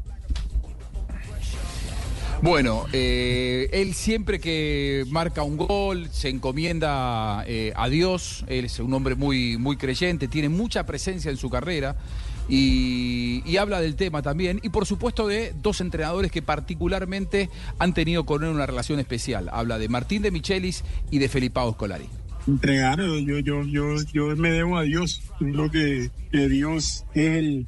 No lo podemos dejar en el banco de, de suplentes. ¿no? Siempre tiene que ser- que ser titular el, el Dios en nuestra vida. Pero entonces de Micheli no podría dirigir ahí. No, ustedes saben que, que lo- los, los entrenadores van creciendo eh, y, y él lo dijo cuando llegó, ¿no? Que, que se iba a equivocar y que iba a aceptar. Y lo, ha- lo han hecho todos los, los técnicos del mundo, han, han, han, han acertado y, y se han equivocado. Yo tuve la experiencia de, de- de ser dirigido por uno de los mejores que fue Felipe Escolari. Felipao y fue campeón en 2002 con, eh, con Brasil. Con Brasil, sí, Y señor. después, ¿qué pasó en el, en el, en el, en el Mundial de Brasil? Eh, recibió siete goles de, de Alemania, y por eso sí. no deja de ser el mejor, uno de los mejores de la historia. ¿Sí o no? Exactamente, exactamente, Eso, claro. eso hace parte del fútbol. Muy bien, eh, claro, eh, Escolari lo, lo dirigió a él en, en- en Brasil. Juega en la Argentina hace ya dos años, vino de, vino de Junior de Barranquilla y tiene un conocimiento acabado del fútbol argentino. ¿Quiénes son para Miguel Ángel Borja los cinco mejores jugadores en el fútbol albiceleste? Los mejores cinco para mí están en River todos. Claro. Está empezando por el delantero, Armani. Armani. Claro, chileno Díaz. Chileno Díaz. Eh, Van dos, son cinco. eh, Va un futbolista de cinco. ¿Cuál es cinco? ¿Con quién va? voy con eso, con esos dos para que me defienda. Claro. Yo no. Con Nacho para que me, para que me genere. Que cree juego, Nacho. Y, Herrera para que, aunque sea cortica la, la, la ¿cómo es que? La, la cancha me tire buenos centros. Los Pero centros yo- de Herrera, entonces. Yo como técnico, yo puedo jugar también. No va a jugar en los centros de Herrera y los goles de Borja de cabeza. ¿Y por qué técnico? ¿Te gustaría ser técnico? ¿Qué, qué quieres tú? ¿Por qué sale esto acá? Nadie habló de técnico. Adelante, si se da la oportunidad, donde vemos a técnico. ¿Técnico? Anda. Bueno, no, le- le borró a Juanfer, ¿ah? Me gustaría ser entrenador. Sí, y eh, Lo bueno, borró sí. a Juanfer, me parece que se dedicó a ser más compañero que, que una elección de, Sí, de verdad, porque de. Herrera, el lateral derecho de River, y lejos está de ser de, de los mejores jugadores del fútbol argentino. De hecho, es un jugador bastante, bastante discutido, pero bueno, se dedicó a, a- a elegir a sus compañeros. El otro día, ¿te acordás, Richie, que Juanfer dijo, me quiso Boca un año antes que River? Bueno, ahora Borja también va a contar por qué nunca se puso la camiseta de Boca a pesar de que lo buscaron. Llamada de Juan Román Riquelme a la cabeza queriéndote para Boca. ¿Por qué no te fuiste a Boca? No, yo creo que son momentos, momentos de los que uno toma decisiones y la decisión familiar fue permanecer eh, en Junior, está en Junior, recuerdo, eso fue en, en Copa América, plena Copa América y bueno. Ah, bueno. Prefirió, en su momento lo que hizo Boca y se, que, se quiso quedar en Junior. prefirió quedarse con, eh, con el Junior. ¿Y eh, encontró datos de, de este estilista, Sí, Juanca? sí, señor. Jonier eh, Cuero es eh, vallecaucano y eh, tiene una barbería en Buenos Aires. Se llama Parceros Estudio. Ajá. Y usted mira las fotos del estudio y, y toda la banda colombiana va a, hacerse los ahí. cortes allá. Pero- Ahí pero está, queda bien. Por ejemplo, están los de San Lorenzo, Romaña, Nico Hernández y Carlos Sánchez, Borja. Está Carbonero, el de Racing, eh, y estuve mirando por ahí fotos y, y- varios de los colombianos que han pasado en los últimos años en Argentina van allá. Ay, Juanjo, ¿cuándo vienes para sentarte en la silla? Y No, hacer- estoy bien, estoy Ay, bien así. la No hace falta, quédese Yo tranquilo. quiero hacerte la rayita. No, no, le voy a mandar a Fabio. Poveda. No, sí, claro. No, no, la no, no, rayita, no. hacerle una Gracias. entrevista, sentarlo en las piernas para que jugamos al ventríloco. No, no hace falta. Ay, Muchas gracias. El profe. Castel le gusta que lo entrevisten. Las frases. ¿De una? Sí, es ¿Estamos momento listos? para las frases. Claro, a las 3 de la tarde, 22 minutos, cambia el reloj. Aquí están las frases que son noticia. E iniciamos con lo que ha dicho Thomas Tuchel, técnico del Bayern Múnich. Ha manifestado al grupo de jugadores ya no van a haber discusiones cada semana. Ahora todos pueden enviar carta de presentación a su próximo entrenador. Hoy le notificaron que no va más con el equipo alemán a final de temporada. Habló Tony Kroos, jugador del Real Madrid, referente al partido que tuvieron contra el Sevilla en el que se lesionó el árbitro y él protestó por su mal arbitraje. Dios lo ve todo y probablemente lesionó al árbitro. Raquel Gallote Grande, blog Y deportivo. Diego El Cholo Simeón, el técnico del Atlético de Madrid, dijo, Griezmann no va a jugar. Esto refiriéndose a la ausencia del francés en la vuelta de la semifinal de la Copa del Rey de mañana frente al Athletic Club de Bilbao. El entrenador de tenis y además opina de tenis en algunos eh, programas en España, el tío de Rafa Nadal, eh, Tony Nadal, dice Sinner, ya es uno más de los grandes. Desde ahora Alcaraz tendrá un rival duro donde veremos grandes enfrentamientos entre ambos. Y esto lo dijo Erling Haaland, jugador del Manchester City. Por fin me siento bien, estamos llegando. Vienen tiempos emocionantes, estamos listos para atacar. Luego de haber marcado cinco goles con el Manchester City frente al Luton Town en la FA Cup. 6 por 2 terminó el compromiso. Y les tengo frase espectacular. Tenemos mucho margen de mejora, siempre hay cosas que se pueden ir puliendo, pero yo creo que estoy en el mejor momento de mi carrera, lo dijo Miguel Molina, piloto de Ferrari. Pronto Autos y pronto. Motos en, nuestro canal de YouTube. Vuelve blanca. Y esta frase de Steve Kerr, entrenador de los Golden State Warriors, dice, soy un gran fan de Osman. Es un buen pasador, buen reboteador, fuerte, largo y puede hacer cambios en defensa. Además destacó lo rápido que se puso en forma para afrontar la temporada. Y esto dijo Sebas Unzú, el director eh, técnico del Movistar Team Femenino. Dijo, las corredoras tienen una oportunidad de oro para tener protagonismo. Antes no lo tenían porque estaba Annemiek van Bleuten. Al retirarse van Bleuten, ya todas tienen la opción y entre ellas está Paula Patiño, que corre la Estrada de Bianchi el próximo sábado. Y esto dijo Lothar Matthews, o Mateito Mateus, como lo bautizó Andrés Salcedo en algún momento. Dijo, Xavi Alonso aún no está interesado en el Bayern Múnich, ni tampoco en el Liverpool o el Real Madrid. Solo le interesa ganar tres títulos con el Leverkusen en los próximos dos meses y medio. Los podcasts de Fabio Poveda. El príncipe Adam Vareiro, futbolista de San Lorenzo Almagro, hombre de la selección paraguaya, dijo, una vez que anote, no va a parar de meterla, refiriéndose a Edinson Cavani, que desde que llegó al fútbol argentino solamente hizo tres goles. ¿Para qué te trajo? Buenas tardes. Doctor Mocus. Profesor, ¿cómo está? Bien, gracias. Voy a aprender el marinómetro. Oye, ¿qué será la vida de Marcela? ah? ¿Quién sabe? Bueno, entonces solo Está prendemos... en el estadio, señor. Ah, está en el estadio, entonces prendemos solo el marinómetro. Bueno, ¿con qué vas a salir hoy, hola? El marido es como el pasto. Como el pasto. Lo plantas, lo cuidas y al final viene una vaca y se lo come. Hola, qué buena vaina, David, es verdad. Hola, es verdad. Hola, pero ríese, que es verdad. Hola. ¿Tiene algo, Marino? A ver, Marino, que tenemos invitado en línea. Hola, tantas redes 3G. ¿Qué? La tecnología, ¿no? Tres- Tantas redes 3G. 3G, sí. 4G. 4G, Y sí. yo aquí 5G. Bueno, por lo menos así lo veo yo. Nos vemos. Este cinto, sí.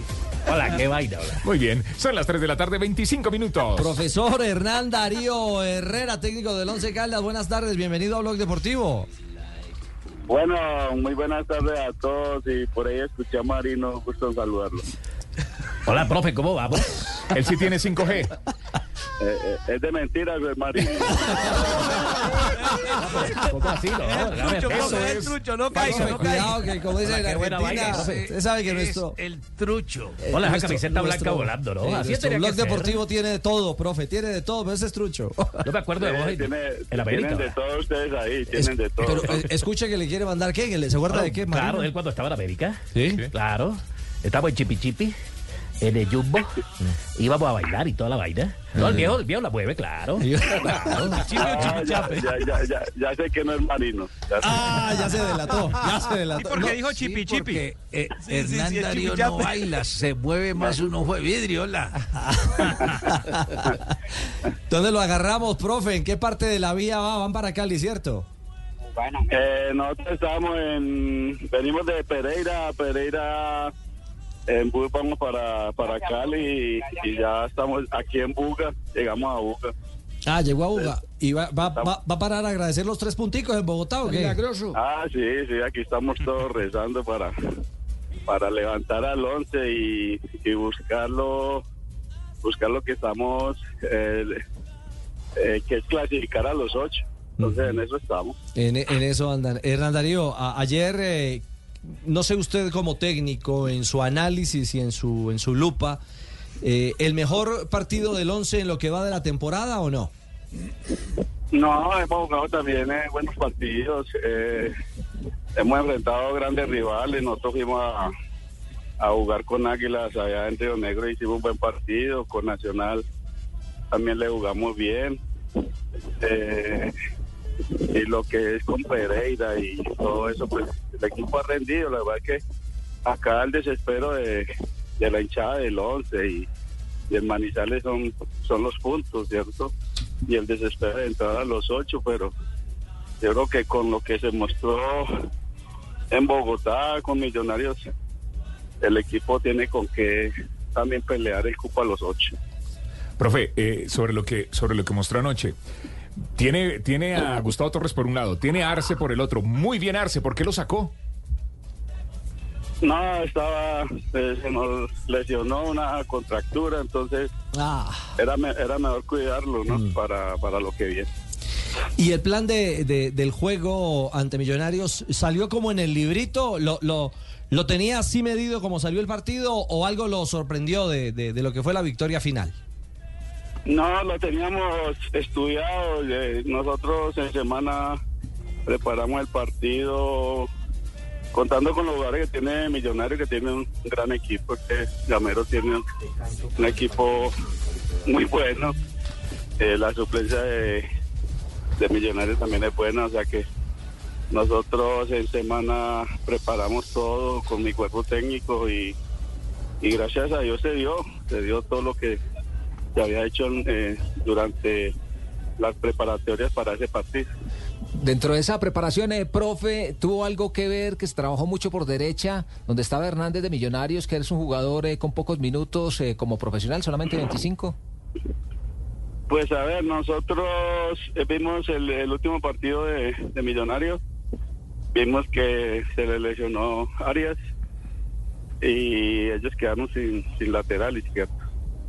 Entonces, eh, cuando vimos la, la nómina de convocados, pues vimos que de pronto iba a improvisar por el lado y por él lo mandamos a Gustavo Torres, que el año pasado fue goleador, hizo nueve goles y, aprovechamos ahí, pero no hicimos tanto daño por ahí tampoco, sino que los goles vinieron fue unas transiciones rápidas que hicimos también. Claro. Eh, a propósito de los goles, eh, esos como los de Dairo, jugadores como Dairo, profe, eh, de esos poquitos, no, ya no vienen. Asiste y gol. Eh, pero no, no solo eso, físicamente, corrió al minuto 85, fue peleó una pelota. Esa asistencia para el gol de Billy es fenomenal, ¿no?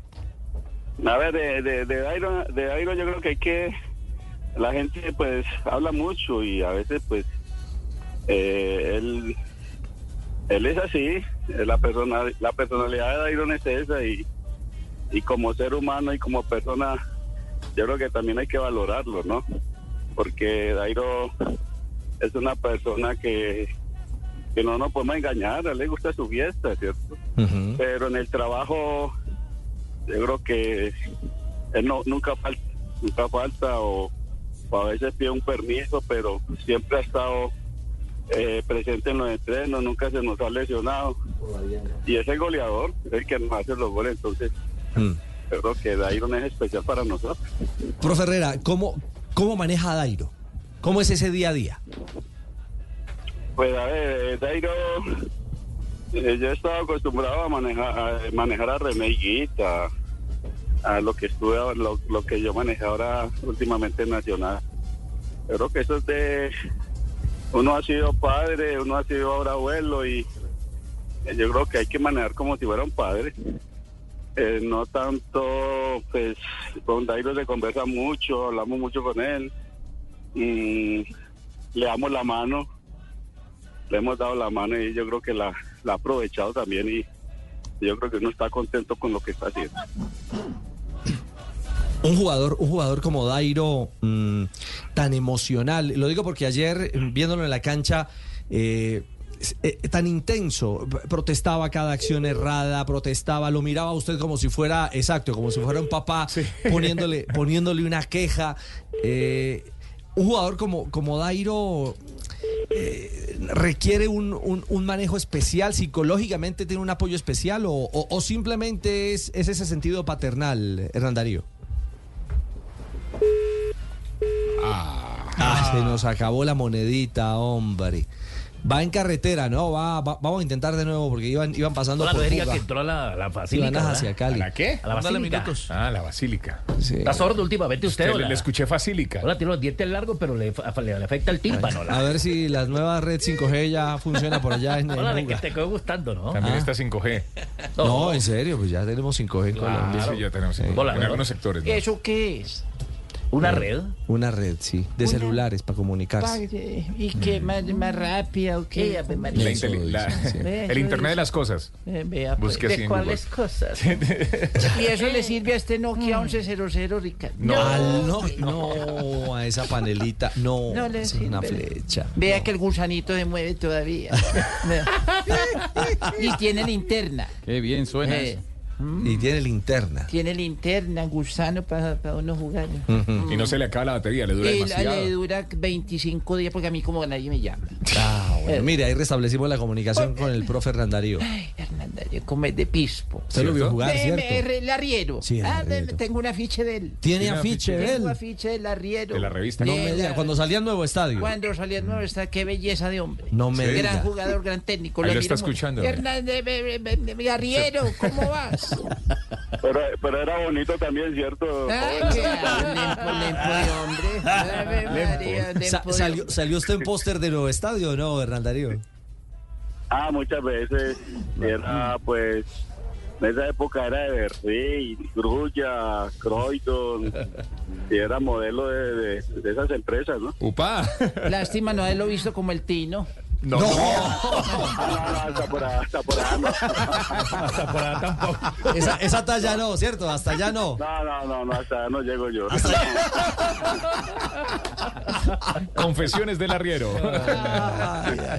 Estamos con lo de. Con lo de. Con lo del arriero. No. No, con, lo de Dairo. Con lo de, con lo de que lo ve como papá. Sí, como- que, que lo ve como un papá. Y, y el tema de... ¿Usted le quería preguntar sobre el tema del récord, eh, Juanpa? Sí. ¿Cómo hace para manejar la ansiedad de, de, de- Dairo y lograr eh, su récord como su récord como goleador eh, del fútbol colombiano? No, a ver, eh, usted sabe que Dairo es una persona que usted lo ve por televisión y, lo ve en los partidos siempre pidiendo el balón. Yo creo que eso también hay que respetárselo a él. Eh, los compañeros de, él, pues, quieren que él también eh, rompa el récord, ¿no? Porque él a veces ha sido egoísta, pero yo creo que cuando quiere jugar para el equipo lo hace. Ayer lo demostró. Ayer lo hizo, sí. Sí. Ayer lo demostró en Bogotá y, y fue impresionante el pase que le dio a, a Arce y, y algunas jugadas que tuvo también para, para anotar. Entonces, uno no se preocupa mucho por eso. ¿Y a usted también le da Eh, premio o no? dicen, dicen que da premio. por ca- Da 300, da 300, ¿no? El, no, el premio mío es la titular. Exacto. el, premio, el premio mío que más quiere, nunca lo saco, siempre lo dejo. Eh, estoy jugando mal eh, o, o lo que sea, lo dejo porque yo sé que en cualquier momento me hace gol. Eh, a ver, Hernán Darío, ¿qué ha habido? Te saludo desde Cali. Ay, doctor Mao. Sucursal del cielo, ¿qué ha habido, Hernán? Eh, hermano, ¿es Dinas, Dinas o quién?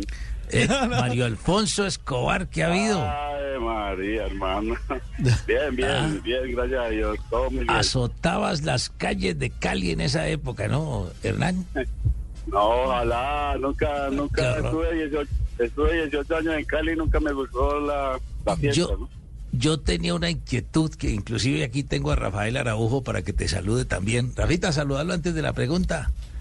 Hombre, Hernán Darío, ¿qué ha habido? Nada, que son unos Monstruo. hermano. Es cierto, esto es un circo muy bravo. Hombre, este hombre, los bombonzazos los tenía, eh, ¿Sí? doctor Mao. Modelo Croydon. Claro, él tenía bombonzazos, pero la pregunta mía era, ¿cómo hizo tu esposa para espantarse, para espantar todo ese material, hola Hernán? No, hombre. Me enamoró, me enamoró y listo. Y chao. No dejaba hacer nada, hola. Ay, caramba. Eh, Juanca, usted está en Cali, allá le va a llegar el profe Hernán Darío Herrera con el 11 y, y se le viene el Cali. Va el camión. Sí, profe, un saludo especial. Bueno, profe, eh, en ataque supongo usted ya tiene el tema definido, el, te- el presente de Dairo y todo lo demás, su juego que, que siempre es complicado para los rivales. En el caso del Deportivo Cali quiero preguntarle por un jugador en especial que es Juan José Córdoba. ¿Cómo detener a este jugador, su buen presente y lo que, puede, lo que ha podido analizar de él? Pues a ver, eh, Córdoba, eh, yo lo vi jugar acá en Manizales el año pasado. Es un jugador muy rápido, un jugador muy hábil. Eh, yo lo quería para mí. cuando fue a Cali, pues no era el que el- cuando fue a Manizales no es el que es ahora, pues ahora está metiendo sus goles, ha sido importante en el Cali. Pues ya nosotros tenemos con qué contrarrestarlo también. Ayer tuvimos en Bogotá gente muy muy difícil, muy complicada y yo creo que se manejó muy bien también. Bueno, ahí está, ahí está la realidad de este, de este Once Caldas. Eh, corregir ganando siempre será ideal, eh, profe Randarío, y más con la necesidad y la urgencia de estar peleando los dos frentes, ¿no? De soñar con los ocho y de alejarse de, de- esa ruta del descenso que, que también ha sofocado en algunos momentos al once en esta, en esta realidad, en esta actualidad, ¿no?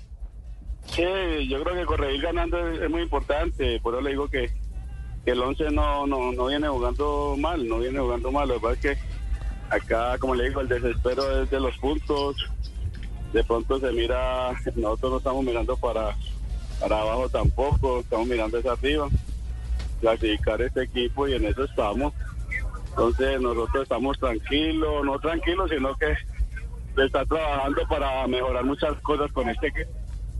Bueno, eh, lo dejamos porque sé que va camino a Cali. eh, no sé si va a comprar eh, gelatina ahí en Andalucía en el camino. o- No, ya compramos champús, eh, cholao, Más rato. eh, chontaduro, no, no, no, estamos más bien. La va a llevar a Mao y a, y a Araújo. Hola, y ahorita ahorita tienes que traerme alguna cosita, hola. A Marino también. Yamarino, Eh, claro. Yamarino. Espérate que te quieren saludar por aquí. Eh, médico, venga. Venga, no le dé pena. Ve, ¿qué hubo, mijitico? Hernandario, ¿cómo te va? Héctor Fabio Cruz, ¿cómo te va, mijitico? ¿Cómo seguiste? No. Muy bien, muy bien, médico, muy bien, lo felicito. Bien, por acá te espero para el examen de próstata, ¿oíste? Listo, listo.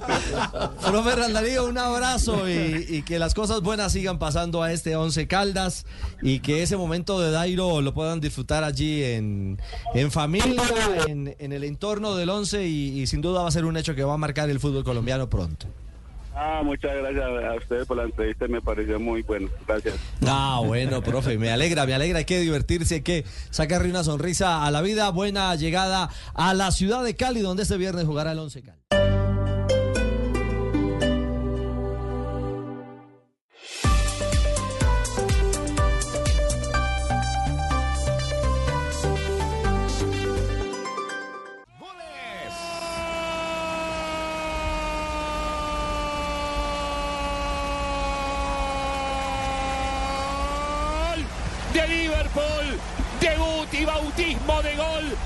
De fuego para Kumas que desenfundó y la puso abajo el chico de 18 años.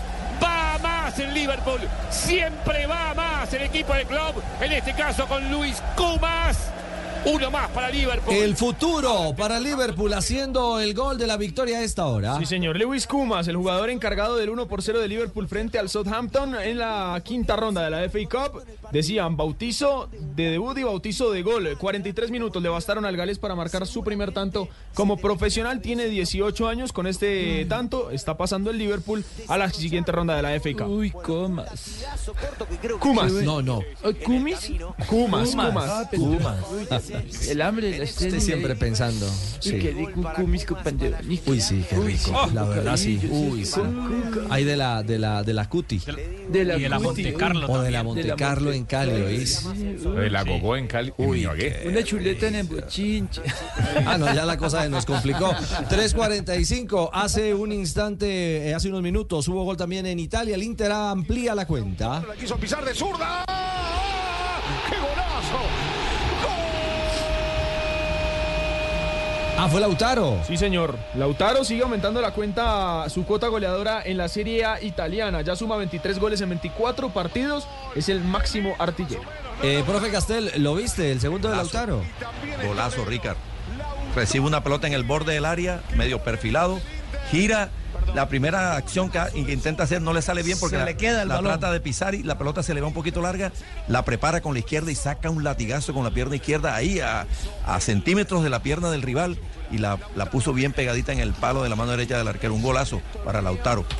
Para el Lautaro. Mundial para acá, el Ah. mejor jugador argentino, Richie. ¿El Lautaro? Mundial para acá, el mejor jugador argentino, sí, pero no, no es titular en la selección argentina, ¿no? Es llamativo, porque está detrás de Julián Álvarez. Después de lo que fue el Mundial de Julián, para Scaloni el titular es Julián. Pero tiene un gran momento el Lautaro. Hola, y hace segundo gol de Ronaldo también, ¿no?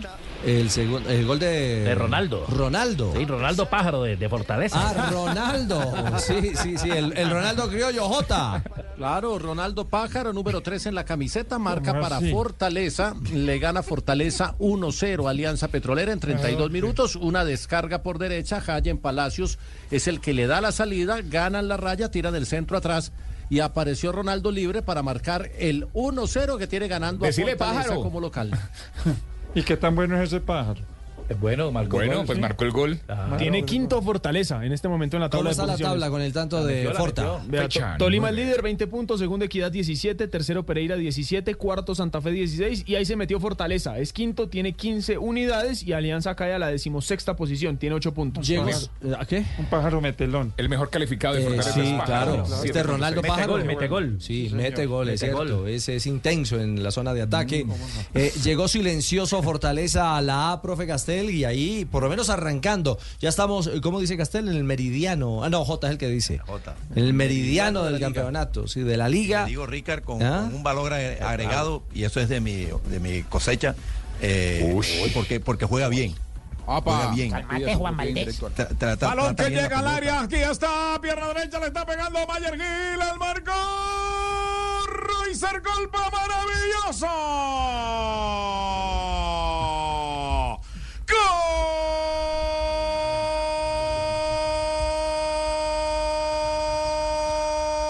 Gol de Alianza. Da rebote el cancerbero Cordan Mejía y colpa la aquí para empatar el partido en el estadio de Techo. Señoras y señores, uno tiene Alianza, uno Fortaleza. ¿Será que revisarán?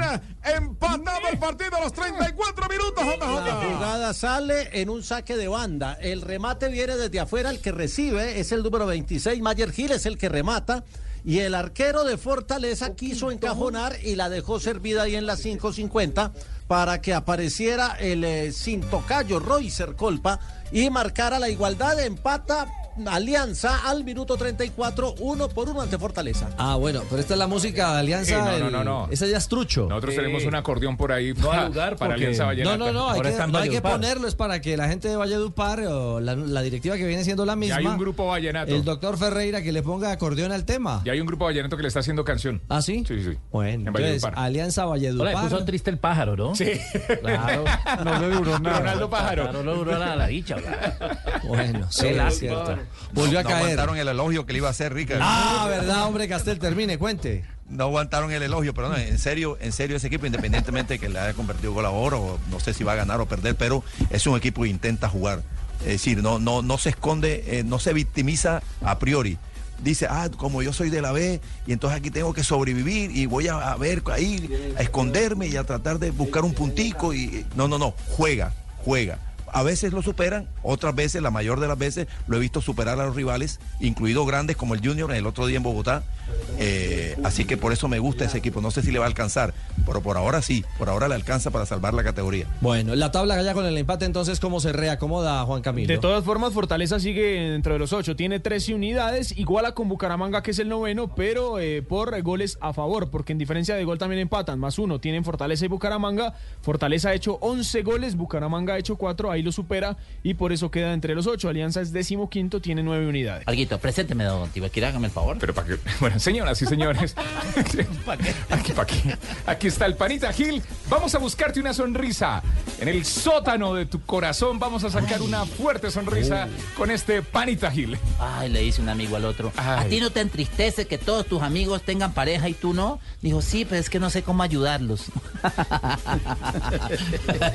No, ni Marino, mira esa cara que me hace Marino, no. Ay. Oigan, eh, un colombiano, o mejor, eh, un jugador colombiano, un chico, una gran promesa, tiene hablando maravillas al Kun Agüero en Argentina. Y lo hizo con, eh, ¿cómo es que se llama el influencer, el youtuber? Ibai Llanos, ¿no?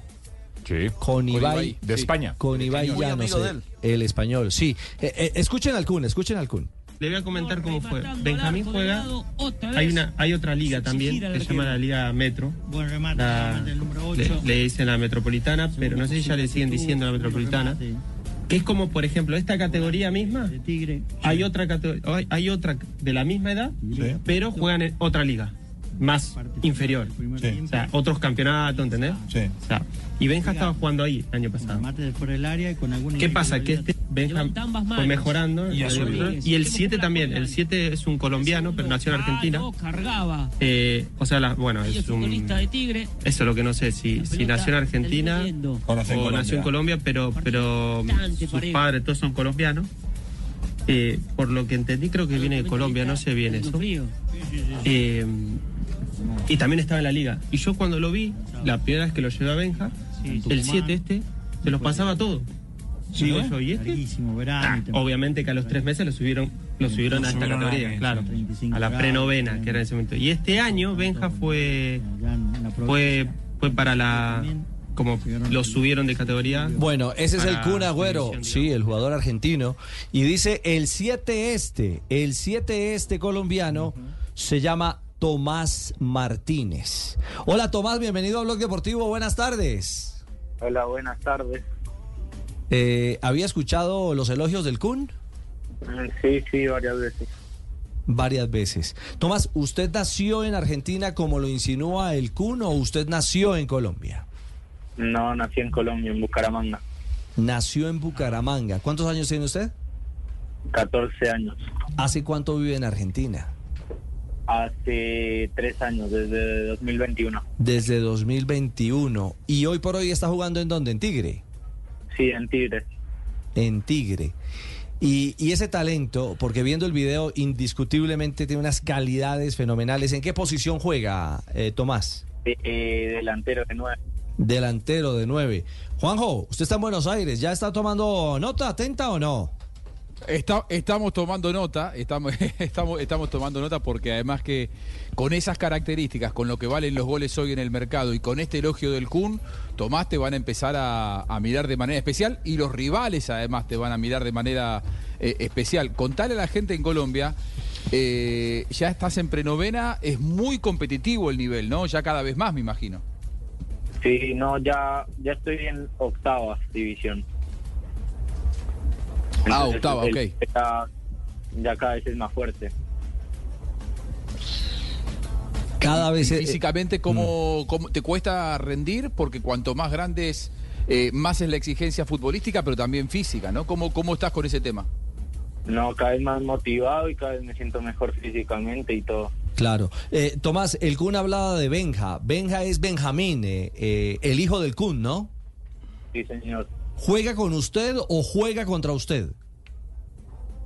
Jugaba contra mí y ahora va a jugar contra mí. Ah, claro, porque ahora eh, se ha ido ¿qué? a las a las divisiones menores del, eh, del Independiente, ¿no? Sí.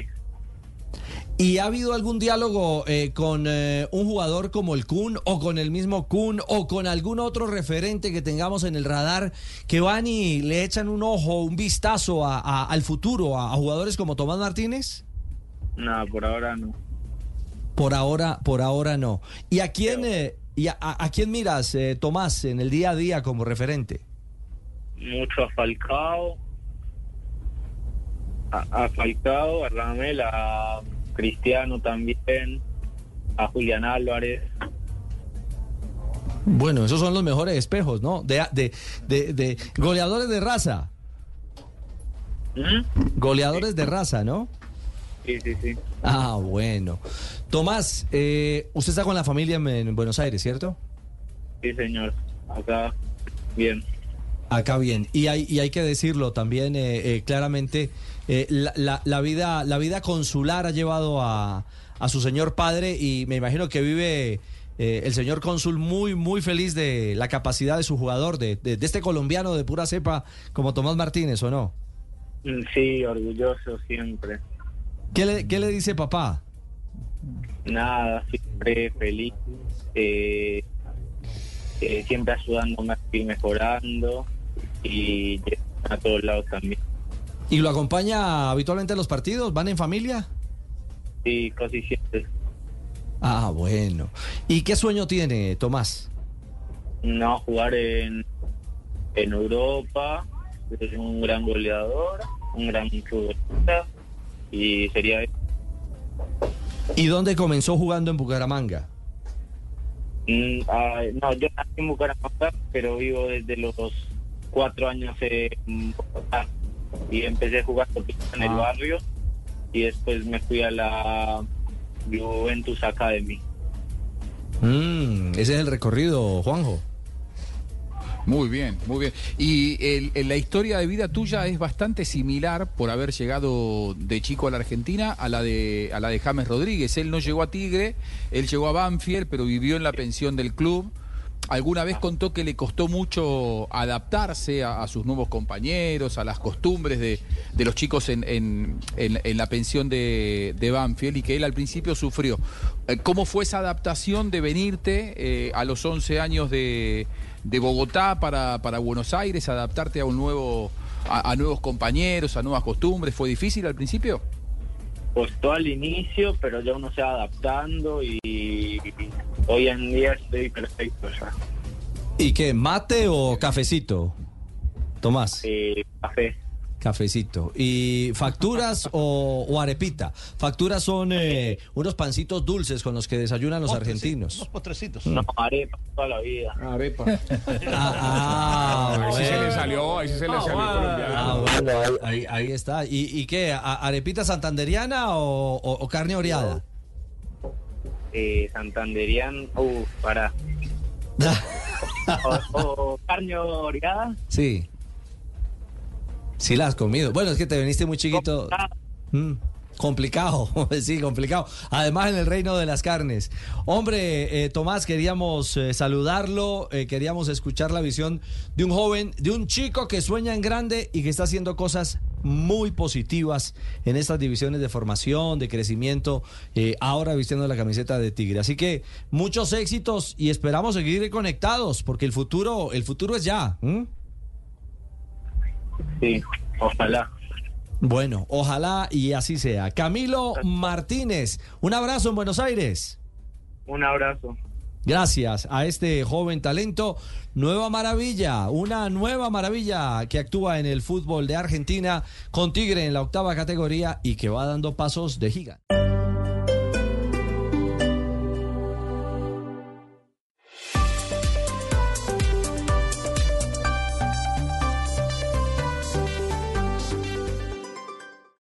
Lucky Land slots, you can get lucky just about anywhere. Dearly beloved, we are gathered here today to. Has anyone seen the bride and groom? Sorry, sorry, we're here. We were getting lucky in the limo and we lost track of time. No, Lucky Land Casino, with cash prizes that add up quicker than a guest registry. In that case, I pronounce you lucky.